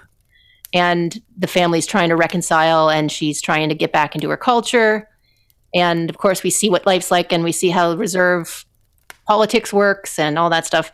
And so I found that really a great show. That's why I'm so grateful we have that channel here in Ontario. I'm not sure where else it broadcasts. I know it's on the internet if you just type in unsettled TV or unsettled show, um, you'll find it. But yeah, no, there was a lot of great discoveries of on media and podcasts and, and TV and music and sure, of course, people we met. But yeah, it's almost like 2020. You know, that's when the pandemic hit, and there was sort of the beginning of the year. There wasn't the pandemic really in our, uh, our faces like this, and then it hit. So it's almost like 2020 or 2020 sort of has more of a there's something about it that stands out. Whereas 2021, it was there was a lot that happened, but it does sort of blend together as far as the months and and picking out what happened when. But um, I just wanted I do want to go back to my music show. if you can tell as you're listening that it is definitely my main sort of obsession and passion for sure. Well, I know you're glad that you got a lot of people reaching out and a lot of people found it and listened and a lot of musicians that you helped promote were grateful and you created you you know developed a bit of a Well, it's sometimes still hard to tell kind of how many people actually listen because you know you share something on know. Facebook and you get a like or you get someone reaching out because you tag like I, what I do is I post the shows on Facebook, which I really got back at doing in 2021, more so in by July and August. I really got back into it. Whereas for quite a while there during the pandemic, I wasn't really posting the shows online every week and I wasn't keeping up on it. But I, I did catch up all 200 and well, I have to still put 201 up, but I hit my 200th episode actually um, just this year, so that doesn't really fit into 2021 wrap up. But um, anyway, all the previous episodes are up online. But but um, I really got back into keeping up on that. But and that's the thing about a radio show, right? You never know how long people listen, who listens when. But that's the exciting part too, is that you're not always getting that feedback. You don't always know, but it's more about just spreading the word and getting it known about. And then you never know who might tune in. Like you know, I brought up my that DJ John Solomon tuning in. Like you just never know. But I've definitely I definitely noticed in 2021 I had the most people reaching out than ever before. Um, I think with the pandemic, I had a um, a publicist reach out or promoter, whatever you whatever you'd call him, from from BC that said during the pandemic he lost touch with a lot of program directors and and music directors who he would talk to before. So he was just re- looking around on Facebook and came across my show, and so he reached out with a band that he was in, and he's a publicist for other bands. So he's since then he's you know now that I'm added to his mailing list, he'll send me out anytime there's a new release that comes out or is coming out, um, and send me like all the press and promos and stuff. But then there's other Yep. other people. You know, I tagged a couple other musicians in my post that I played on the show, and they reached out right away and kind of said, "Thanks so much for playing me. How did you find find my music?" Because you know, a lot of these people are obscure and they're curious. Like, how did you, how did some dude out of London, Ontario, Canada, come across this band Well, out we're of still- Georgia? Like, we're still curious how people find us for Outlook, right? So well, that's just it, and that's why it's something that always fascinates me. How someone comes across something. I don't know. I just, I'm always interested in what you know. because there's so much out there. Like I say, I can't I can't even remember the name of a, an excellent podcast because I've heard so many I since know, then. it's so tough to, to keep track of, and it's just this information overload that we I know. we all experience these days. Um, so I just had so many people reaching out in like bands. Like recently, I had this band Swansea Sound, who I played their Christmas song on that Christmas show I mentioned earlier, and they reached out. Um, the one of the members from the band reached out and uh, named Amelia and said, "Thanks so much for for playing our song and and." I'll send you the download for, or I'll send you MP3s for our album that came out last year, and here's MP3s for a compilation that's not out yet. Can you only please only play these two tracks? The other ones aren't released yet, but she still sent me them, so I can hear them before anyone else. And and then a few days later, I got another message from this this member in the band saying, you know, I have this album from a band before. I thought I would send along as well, and it's just it's so nice. Of course, you know, I support as much music as I can, but just all the promotion. It's great when someone sends me their sends music, and especially when it's good stuff, and it just makes it feel so worth it. Um, but then one other thing I really want to bring into on the show is this new segment I came up with in 2021 called guest request sets. Um, Sort of happened just authentically in January, right at the beginning of 2021. I guess maybe I should have talked about this in the beginning, but um, someone I hadn't talked to in quite a while that I knew on and off from school and stuff growing up. I actually kind of knew of, of him since grade three, but um, reached out because he'd heard Riker, the EP I just released, um, and was talking to me on Messenger. And then we had a phone call, and he was just saying that he really loved Riker, and he asked, he's like, "Have you played that on your show?" And I was always kind of weird to play my own stuff on my own show because there's so many other bands I like to promote. Um, and then I don't know. I think he, he made some sort of joke or somehow it sort of came up, and then I was I just thought it was like maybe if you came came on my show and then you could play it, um, and then that sort of evolved into this idea. I was like, oh, maybe I should have you on, and you could pro you could request. You know, sometimes when you go on a show, you get one song you request. I was like, you know what? That's not really good enough to get a feel for someone's taste. How about you program two sets and I program the other two sets, and then you know I have you on during the mic breaks to chat, banter about the music, and talk about your influences and you know whatever you want to talk about. So it kind of just sprung sprung off from there, and I had my friend Adam on in January there and uh, pre-recorded Yes, a, a great idea. from home, but did that, and then I had six more in uh, throughout the year. Other friends and my brother, the, who we've been talking about, or our brother, I guess I, I should say. You're my One of your musical influences. Yeah, growing up, he was a big influence on me, being seven years older and sort of having those connections through his friends to discover all this music. So I had him on, and yeah, just six other people, like seven total in 2021, and then the final one, Carrie, was was you. So that was interesting, and that's actually the final development of the year that I really think of was on October yeah, it's a 1st. good place to sort of sort of wrap things up a little bit here. But yeah, that's how we rounded out the year. on October 1st, I went back into the studio. And this was something I'd been out of the studio since March of 2020, pre recording all that time. And that's when case, you know, numbers were pretty low. We had our vaccines. I just got my third shot.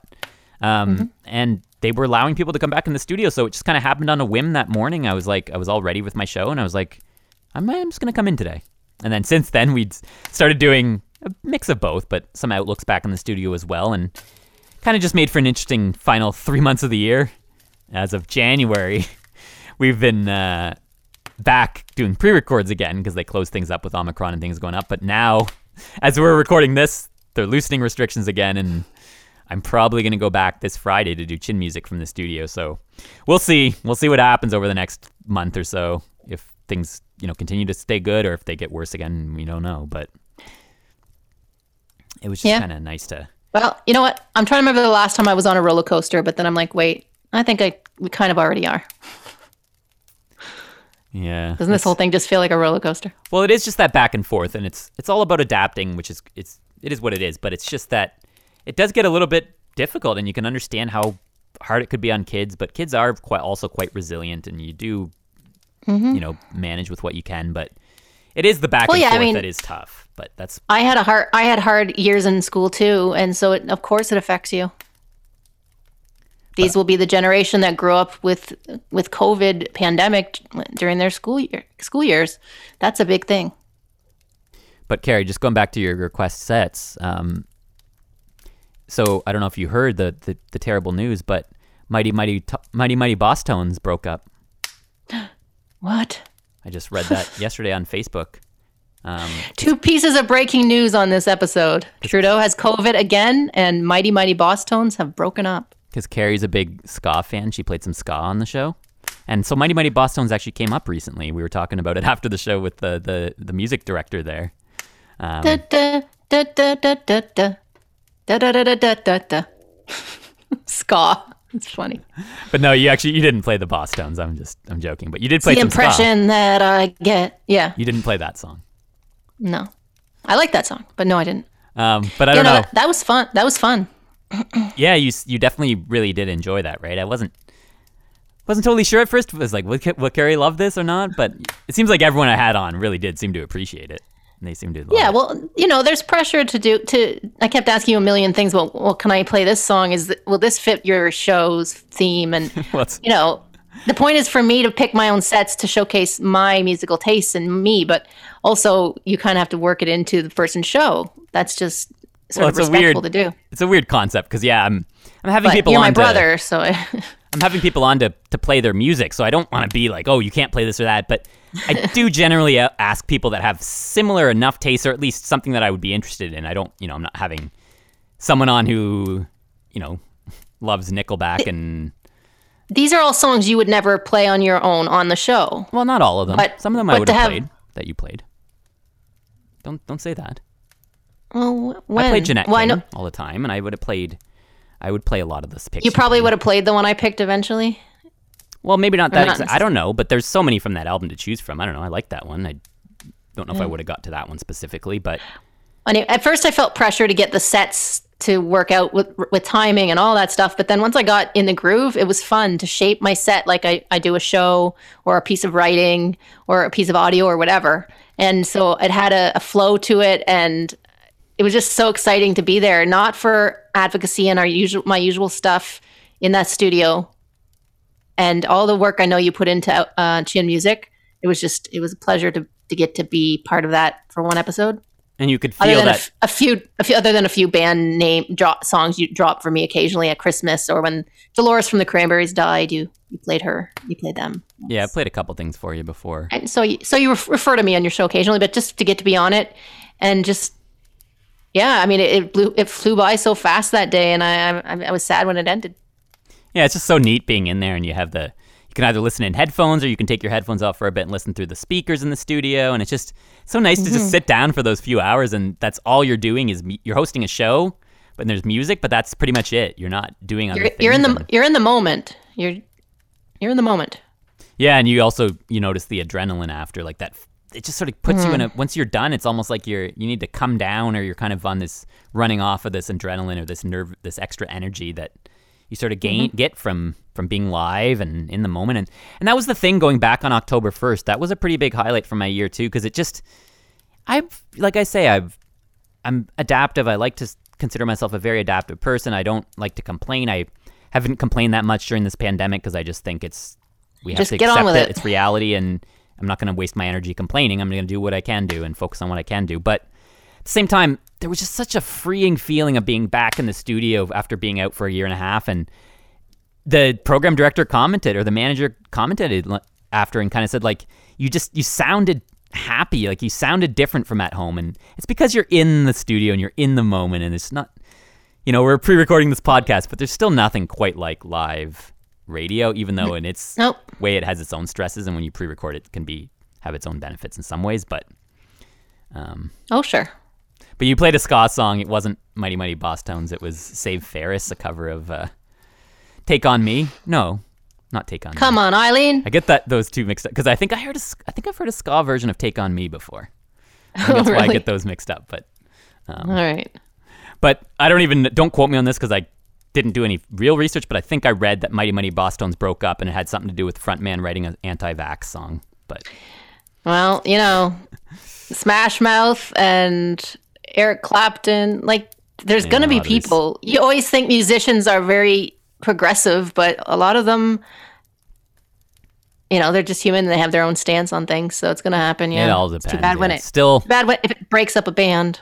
still the majority of people from what i noticed are taking it seriously it's just this there's always there's never going to be 100% on things right there's always going to be a No. certain group of people that that disagree on something and But I would have maybe thought Mighty Mighty Bosstones broke up a long time ago. I didn't even i know, i was thinking the same I didn't even know they were still still around, but It takes a lot, as, as you know, being in bands over the years. It takes a lot to keep a bit, something like that together for that long. yeah, and I don't know. Maybe it wasn't. Maybe it wasn't all smooth sailing. I don't know. But right. I don't know how many. anyway, who thought we'd go on about this at the end? I know you didn't know that I had that in my notes, did you? I had a few little Nope. points here. Of, Sometimes you'll share your notes before we do Outlook or whatever, and I get to know what you're not for thinking this, about. not for KOP. No. though, not for this Just th- throw it at me. casual podcast. But yeah, no, that was a great way to end the year. You know, a bit of a boost that we needed. Yeah, and that was the day. It was just like we went, we went out to Swiss Chalet after with, or no, that wasn't. Maybe that wasn't the day we went to Swiss Chalet. I think it was. I don't remember. We went out with me, you, and my and our dad went out to Swiss Chalet, but um, I just remember because that was right before the lockdown again. We went out Well, for one last yeah, we- dinner, and then a like two days later, it was like, As a family, we always have always loved going out to eat, and we have our certain restaurants like Swiss Chalet that we used that we'd always go to. But at the same time, like we've said about this pandemic, you and I don't need to eat out. Like that's not something we miss comparatively compared to other things. well, it's that But I know a lot of people do, and it, it is nice. I got to go out with some friend, my writing friends, at the end of last year, right before Omicron, to a restaurant, and that was fun. And it is that thing. It's like, of course, like I do like going out to eat sometimes, and it is can be nice. But at the same point, it's like with the pandemic, where they kind of said like the recommendations are do essential things, do things that you you you need to do. Whereas going out, it's nice, but it's not really. It's a luxury. It's an extra thing that we don't. I mm-hmm. can live without for a few years. So it wasn't. Well, it's like it's like travel, and I, you know, I'm, I'm going to get into this as we wrap up shortly here. But I, I'd love to travel this year. I wanted to travel every year that I haven't traveled since pandemic. I've never gone this long in years without going somewhere. So I get that need, but people don't realize how good we have it in certain parts of the world that we have, we've we've always had the ability to travel. There are certain countries around the world that you can't easily get a visa, you can't get a passport, you can't go freely where you want to. So Yeah, I mean, I've just been always, I've always been grateful that I, I've gotten to do more traveling in my lifetime than than a lot of people get, and uh, I would love to do it again this year, but it's not essential. yeah. I don't. I don't know about this year. We'll Other than as far as m- mental illness, you know, mental health. Some people say it it really affects their mental health when they can't travel. But yeah, I guess we'll see, won't we? Yeah. So we are actually clocking in here at an hour and a half, so we probably should wrap up. Well, up. that's why I. that's why I wasn't trying to be I was trying to be subtle about it, but I was trying to steer I know, it us. just it felt pretty serious earlier, and I wanted to keep think, get things a little casual again, so that we're more jokey. We haven't maybe done Well, as much laugh. It's different not being in the same room, I think, too. Maybe. I guess. Well, next year, you know, pending what's happening, we'll we'll go back to being in the same room. But I just thought this year, it's it's just like you said with when we hosted the convention uh, by day two, we were a lot looser, and a lot more comfortable, and so the longer you go at something, you do sort of start to relax. It's just that we can't. start again. three. We're the the real start is now. You're an hour and a half in, but we're gonna go. We're gonna get into a bunch more things. So There's a part two. Uh, yeah. Looking back at 20, 2021, farewell by the fireside, part two. Yeah. We've never done that before, but we just have so much to say. Yeah, I don't know. I'm trying to think here. Anything else? Whew, I'm getting a little warm, which is weird because it's like minus 16 out again when I woke up this morning or something here at the end of January, and Have you had water with the beer? I do have a cup of water maybe. here, but yeah, probably it's probably partly the beer. Plus, I'm also wearing a long uh, sweatshirt, sitting up in front of a microphone with headphones on. That also just gets me warm in general sometimes Mm-hmm. if I do it for long enough. Um, Yeah. but yeah, I don't know. It's pretty quiet in my apartment here in London, Ontario. Carrie's in Woodstock. I think you said her dad's gonna show up soon. Yeah, he's stopping by. Stopping by. No way. I haven't even finished my uh, haven't even finished my brew here. Yeah, I wasn't sure how many sips you've been taking, but This is a small can too. This is just a pop can size. oh, okay. It's not even like last. I think last wrap up I had two tall beers during the wrap up. This year I'm I'm cutting back on my drinking. I have one one small beer and that's it. No, I don't really Yeah, actually but- drink that much. I got I think I got the 12 Andersons back Carrie in December when you stayed for a weekend. You stayed for one weekend when we had a couple beers and you got really hot. Yeah. Do you not remember that? But I did time? say, but I did sort of. I did say before we started our last wrap up show for this one, for this for ketchup on pancakes, that I'd had some wine but that was sort of around Christmas time. And I should probably go off and get some to eat once we're done because I, I did eat a bit today, but my stomach's been making noise. Well, I made a Hopefully big it's not on. I made a big, big breakfast yesterday that I was going to talk about if we were recording yesterday, which we didn't. So it's probably old news now. But um, this morning I had a few things. I had a nice, fresh, refreshing orange and some raspberry Greek yogurt and some peanut butter on toast and a kind bar, which is like sort of a protein type bar, and some coffee, some water, and my pills, and all that fun stuff.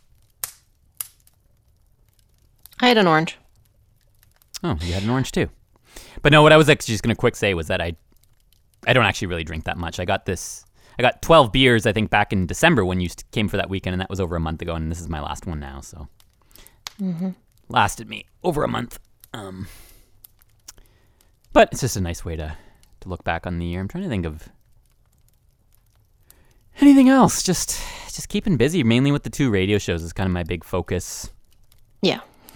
These last uh, few months for me. Not really sure where we'll be with CFB in the future. It's been a little bit tricky with that.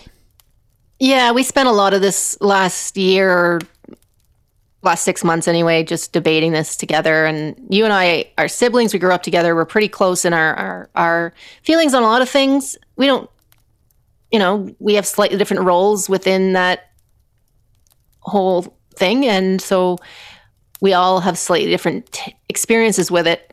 But we just learned some stuff about ourselves with advocacy. And I think we said that too. Like, you're right. Outlook is our main thing. And that's what I choose to focus my attention on.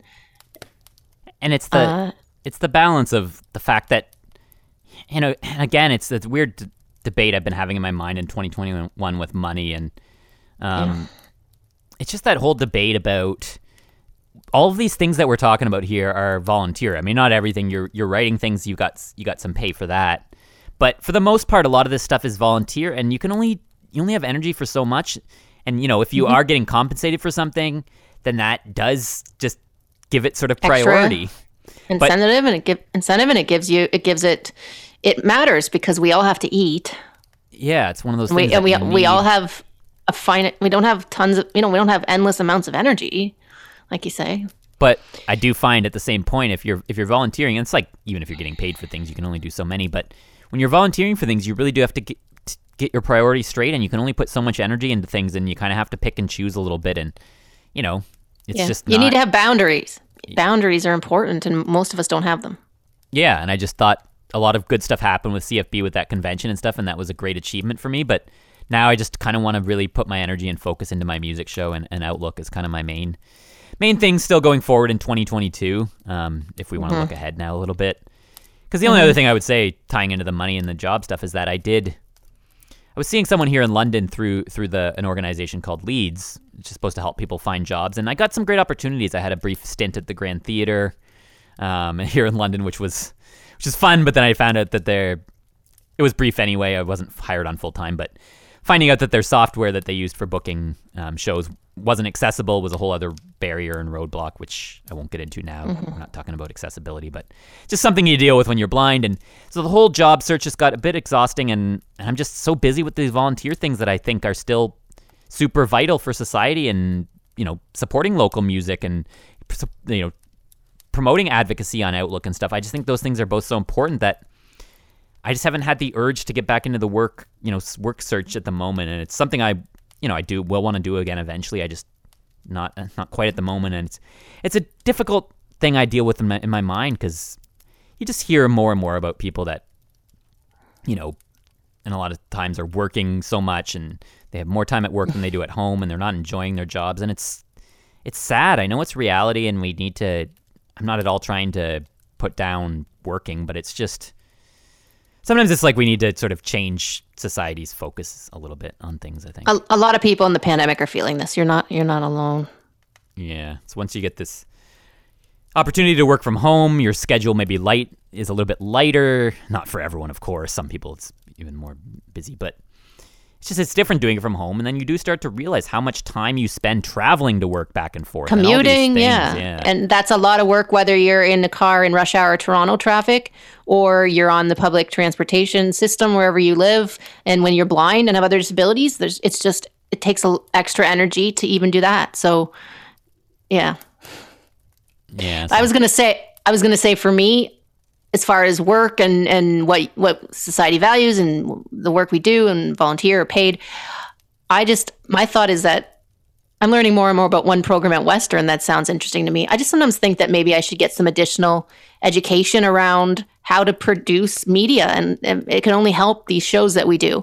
But it's just like working that into my life would take a lot, even if I did it part time. But there's a there's a there's a it's called FIMS at Western Faculty of Information and Media Studies, and that sounds interesting to me. Anyway, my guest is here, so I, I mean, we, there's no pressure, but I just, I'm, I will wrap up. I just wanted to say that I, I, I'm looking seriously into that program because it sounds interesting to me. Yeah, no, that sounds cool. I mean, it's always a thing for me. Yeah, there's our dad in the background. You might hear him uh, cleaning Putting up some dishes dishes or something there. But uh, it's a casual show, so I'm not I'm not uh, too concerned. But yeah, it's just it's one of those things that you know I've considered someday too, maybe getting some more education. And like you say, it, it's never it's never quite too late, and you can always just start gradual or take one course part time or Yeah, it's just we'll something see. to think about, and we'll we'll see where we're at next year this time, and we'll do another wrap up again in uh, a year's time, maybe by the end of 2022. Next time, maybe we won't wait till the end of January of 2023. We'll kind of see what what happens, but what Christmas is like next time. But but yeah, I don't Yeah. know. I think that's I think that's just about it. I guess.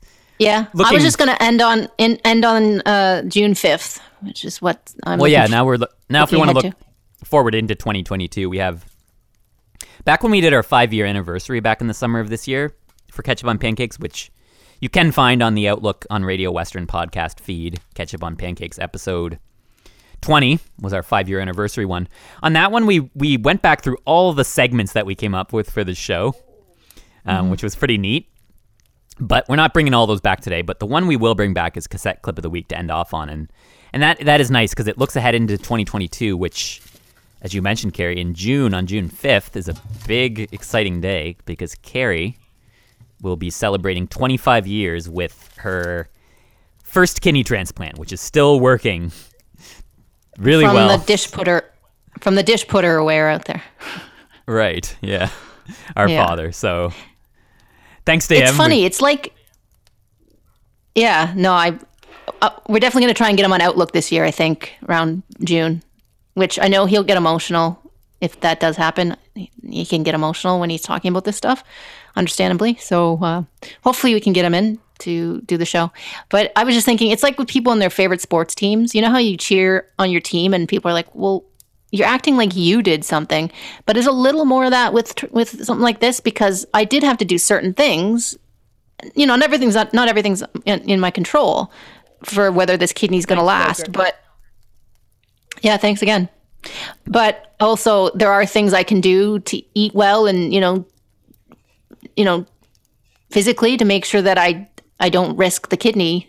And so, in that in that amount of of involvement in, in things, I, I feel like I I can celebrate. It's just I'll be curious to see where we are in a year from now because I'm not even sure yet how I'm going to celebrate. Like I said, travel's probably out for June. I wanted to give back. I'm gonna I'm gonna write a piece for uh, World Kidney Day, but that's not that's you know coming up here in March. So that's a bit ahead of it. But you know, like you can I could, I thought about doing like raising money or running like walking a a kidney walk type thing. You know, I just I'm not sure what's available during the pandemic. I'm going to probably reach out to the Kidney Foundation here in Canada and see if they have any ideas. But you know, I just want to do something to mark the occasion. And if it's travel that has to be postponed and celebrated and done at a later date, I will do that too. But Yeah, I know it's something you've you've been. I mean, I don't, I don't know if struggling is the right word, but it's definitely something I know you're sort of struggling with in a way because it's like you do want to do something, and for someone like me, of course, I'm you know in the back of my mind, I'm trying to think of some maybe stuff too that you could do for it. But the back of my mind, it's for me, it's just enough of a celebration that you've gone that long. But I know for you, you know, you want to do something else specific, like something different to to really mark it. Whereas for me, I'm just so amazed that it's a big event. Just the fact that it's 25 for me and that it's lasted so long for you. Um, just for our listeners, who may not know, or if you're still listening, if you stuck through to almost coming up on well, not quite two hours, but we're getting there. Um, I had one a transplant two years later, and mine unfortunately didn't last, and that's just you know, it's tough. They don't know. Sometimes they last, sometimes they don't. I was also younger at the time and was you know partying a bit, which I'm sure didn't help, but it's hard to say what what can happen. But it's just everyone's but- situation is different. But it is you know I've had a second one now, and I'll be celebrating well nine years coming up here in July. Um, can't quite celebrate my tenth year until next year, but But we celebrate every year. Yeah, I mean, of course, any any period, any year where you can get through with a transplanted kidney that's still working. I mean, just quick mentioning COVID again. I saw a news story recently about a, someone waiting for a kidney transplant. and They're on the list, but COVID was sort of delaying that because some anti-vaxxed people were taking up their beds. Anyway, I won't get into that too much detail other than it's really frustrating. I'm glad Yep. that I'm lucky that I'm not on the list right now on dialysis, but I would be quite frustrated if if uh, I had to be held off on a surgery because beds were being taken. But anyway, it's just yeah, it's it's amazing to to think that you years lasted that long, and so we actually back in 2017, care back in the summer, we we played one clip from this tape that I made back at the time, and as we mentioned earlier, recording people we used to like to record all the time. So we introduced this feature for Ketchup on Pancakes um, that we called Cassette Clip of the Week, where we played a clip and couldn't really think of anything else to use this time, but we thought that would be a good way to kind of look ahead into the year and when you hit your anniversary. So we have another clip from the tape, but uh, that we're gonna finish off the show here with. But it was really neat idea, yeah. This this whole message back and forth where you would record a message for for our dad who gave you the kidney, and then I'd, we'd bring the tape recorder to him, and he'd hear your message and he'd respond to it. And it's kind of a neat thing that you know I don't imagine that many people would do. Yeah, and at the time they weren't doing it in the same hospital, so I was at Sick Kids, oh, and he was across the street at, at Toronto General. So, like, you guys had to run across the street from one hospital to the next and bring us the recordings, and then we'd listen and then make one back. And That totally slipped my mind because when I got my transplant two years later, at that point I think Yeah. my mom got it in the same hospital as me.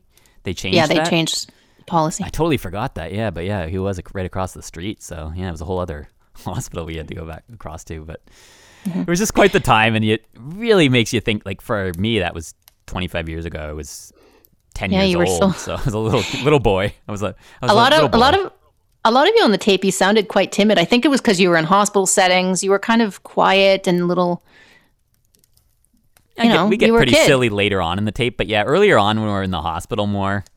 Um, and that was another, serious stuff going on i know And that was another one of those situations where I'm sometimes I'm kicking myself because the tape that I have now is like a dub of another tape. yeah Because there's one point in the tape where I'm like, this is tape two, side A, but it was, know, it was on the same tape because what I did is I had like a 90 minute cassette. These are this is old school for people who used to buy cassettes, or I guess you can still get them, but they're not very common or popular. Oh, speaking of that, the inventor of the cassette tape died in 2021, back in March. I hadn't even heard of him actually.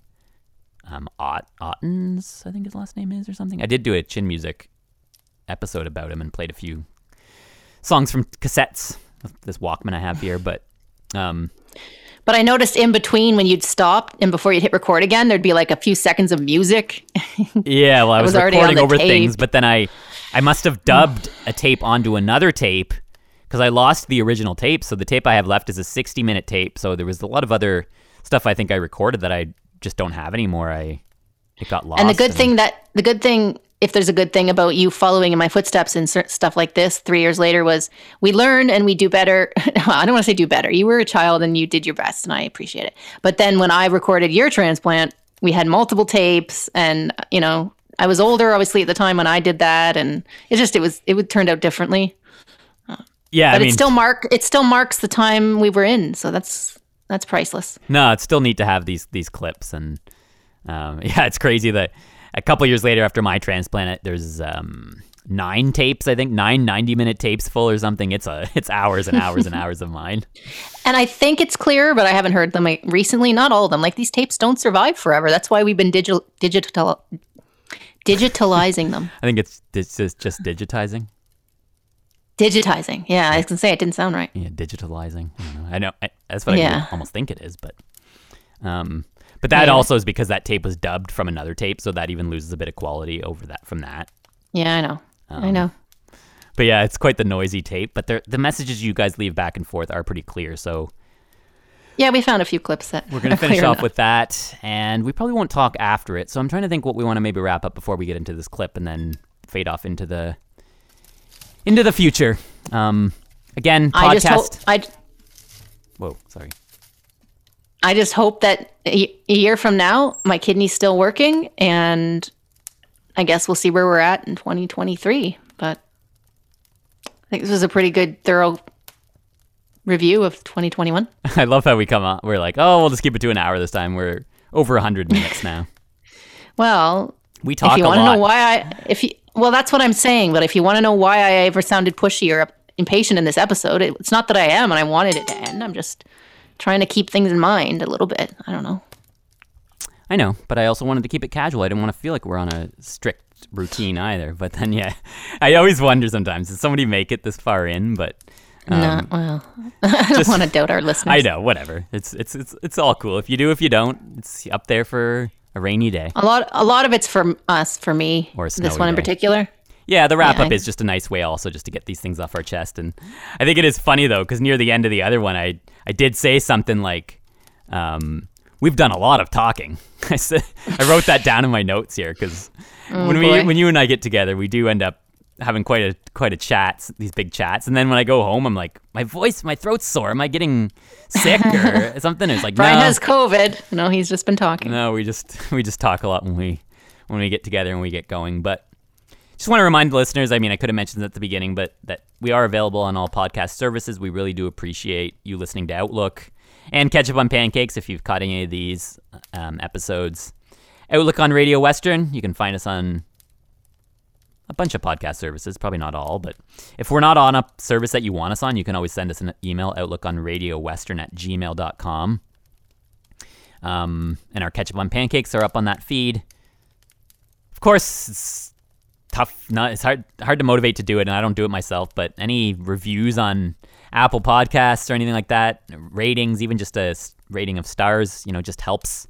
It more so helps Well, to get the word out and get more people to listen if Yeah. it's if it's rated. So that's the main thing is just to get the a lot of the podcasts I listen to, like on iHeart and stuff, you know, they talk about the feedback they get in the comments, and it helps them know about who is listening and what they might want to hear more of or less of, or their thoughts on things. And so I think it's interesting when it happens. But yeah, just going back to the title of our show, I haven't I haven't had ketchup on pancakes in a long time. I don't remember the last time I had them had that. And one of the Christmases, probably a couple of years ago. Yeah, that's what I'm thinking. Like I just don't think I've really had it since the pandemic. I haven't made them in a long time and mm-hmm. It's like Bannock. It's like our own sort of culturally, it's our own thing. It's a food that most people aren't aware of. I don't know. I think Bannock is a little bit more recognized in the world than ketchup on pancakes. No, I mean, I mean, like it's just our thing. Of course, pancakes are well known, and Bannock is well enough known. I'm just saying, like, these are things that not everybody eats, and uh, I'm not sure if people eat something on Bannock or they. Did you eat yours plain? Well, you can you can make you can either make like plain ones and or stuff and stuff, or she also made stuffed ones with like hot Oh, dog okay. in the one, or you could make you could make like a s- like cinnamon or like a dessert type one. Right. Um, I'd have Yeah, I'm sure you up- can add sp- different spices and different uh, flavored ones, and yeah. I'd have to look up exactly how it is made. I've never I've never made it Well- myself. but but it's Well, definitely like a fresh tasting bread that it's it's best fresh right out of the oven. Yeah, it's like a pan bread or whatever. It's whatever. not the type of thing Every- that you could have it a few days later, but it doesn't really hold up. It's you kind of want to eat it. It's not like our. It's not like our pancakes in the in the pie tray that our mom used to send home. Yeah, not quite. Like I remember that when I had some there that um you know, they they sent some back with me when I came home and it was one of those things that I think I mentioned that I because I had a bunch, they sent a bunch back and I wasn't able to finish it and I froze some of it and they're just like, oh, you don't freeze Bannock, you eat it and if you Oh, have to freeze it, Ban- then it's not going to be fresh anymore. So They sent Bannock back yeah, with you. his mom had some left, so she's her, her. I don't even know what I'm talking about now. Her mom had some left, so yeah, she sent some for our mom for our Oh. parents and on the airplane. yeah, it's just wrapped up in tinfoil in my knapsack. Okay. I just don't remember this. Oh, what, what? You're losing your memory. Getting Oh, old. Brian said Bannock. Brian said Bannock, so that's good. Yeah, Sounds like a good place to end. What do you think? yeah. Apparently, I can't even talk anymore. I'm calling my, I'm calling hims hers and hers hims. And don't Yeah. even know what gender the stoker is, and I used to call him he. Yeah. Well, these are the times we're living in, folks. Yeah, so 2022. Who knows, right? Who knows? Sit here all day and predict, but Yeah, we just got to live it.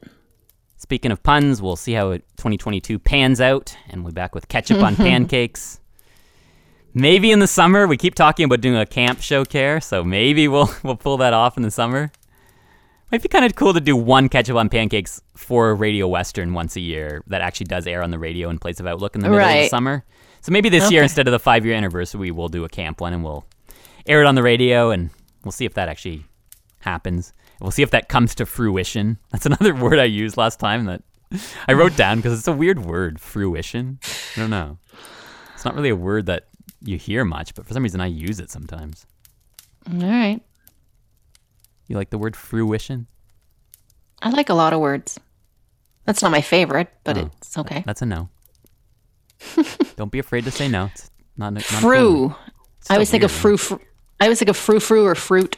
Well, I asked, asked Siri what fruition meant, and she gave like the definition I knew, but then she said something about it actually does have can have something to do with fruit too.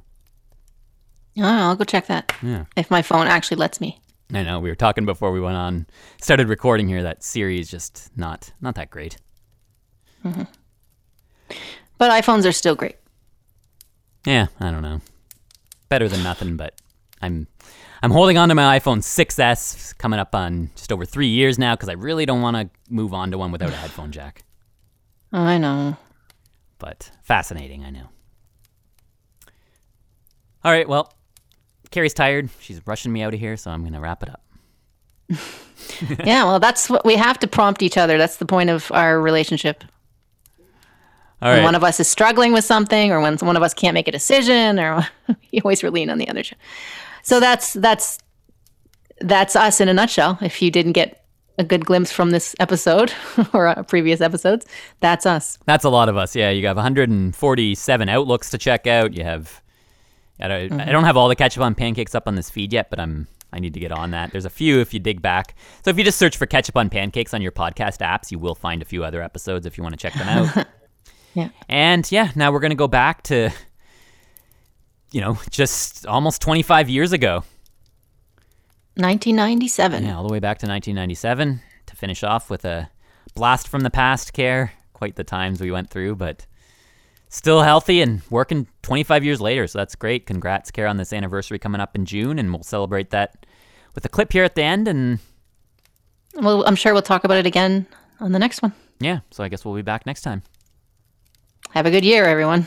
Cassette clip of the week. Uh, hi.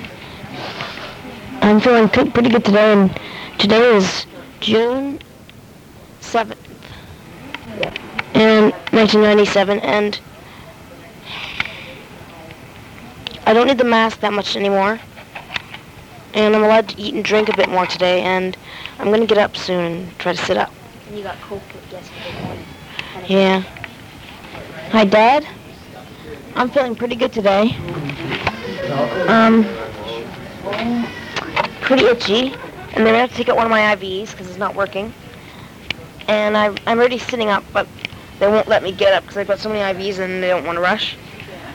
And um, I want you to come over as soon as you can. I don't want to rush you, but as soon as you're able to go in a wheelchair, I really want to see you. And I'd come over if I could, but I don't think I will for you see you. So as soon as you're able, I want you to come over. I want to see you. And um, can you make a message back to me now? And when my mom and Brian come back, they can show it to me. Okay? Thanks. Bye.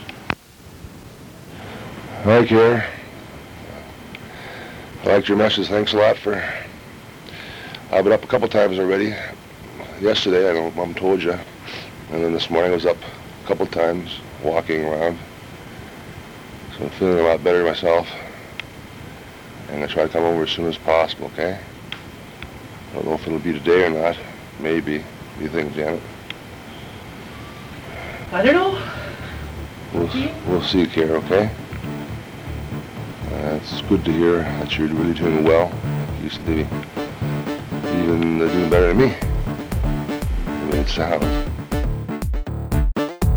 Online at facebook.com slash ketchup on pancakes. i love have talk to you later, okay?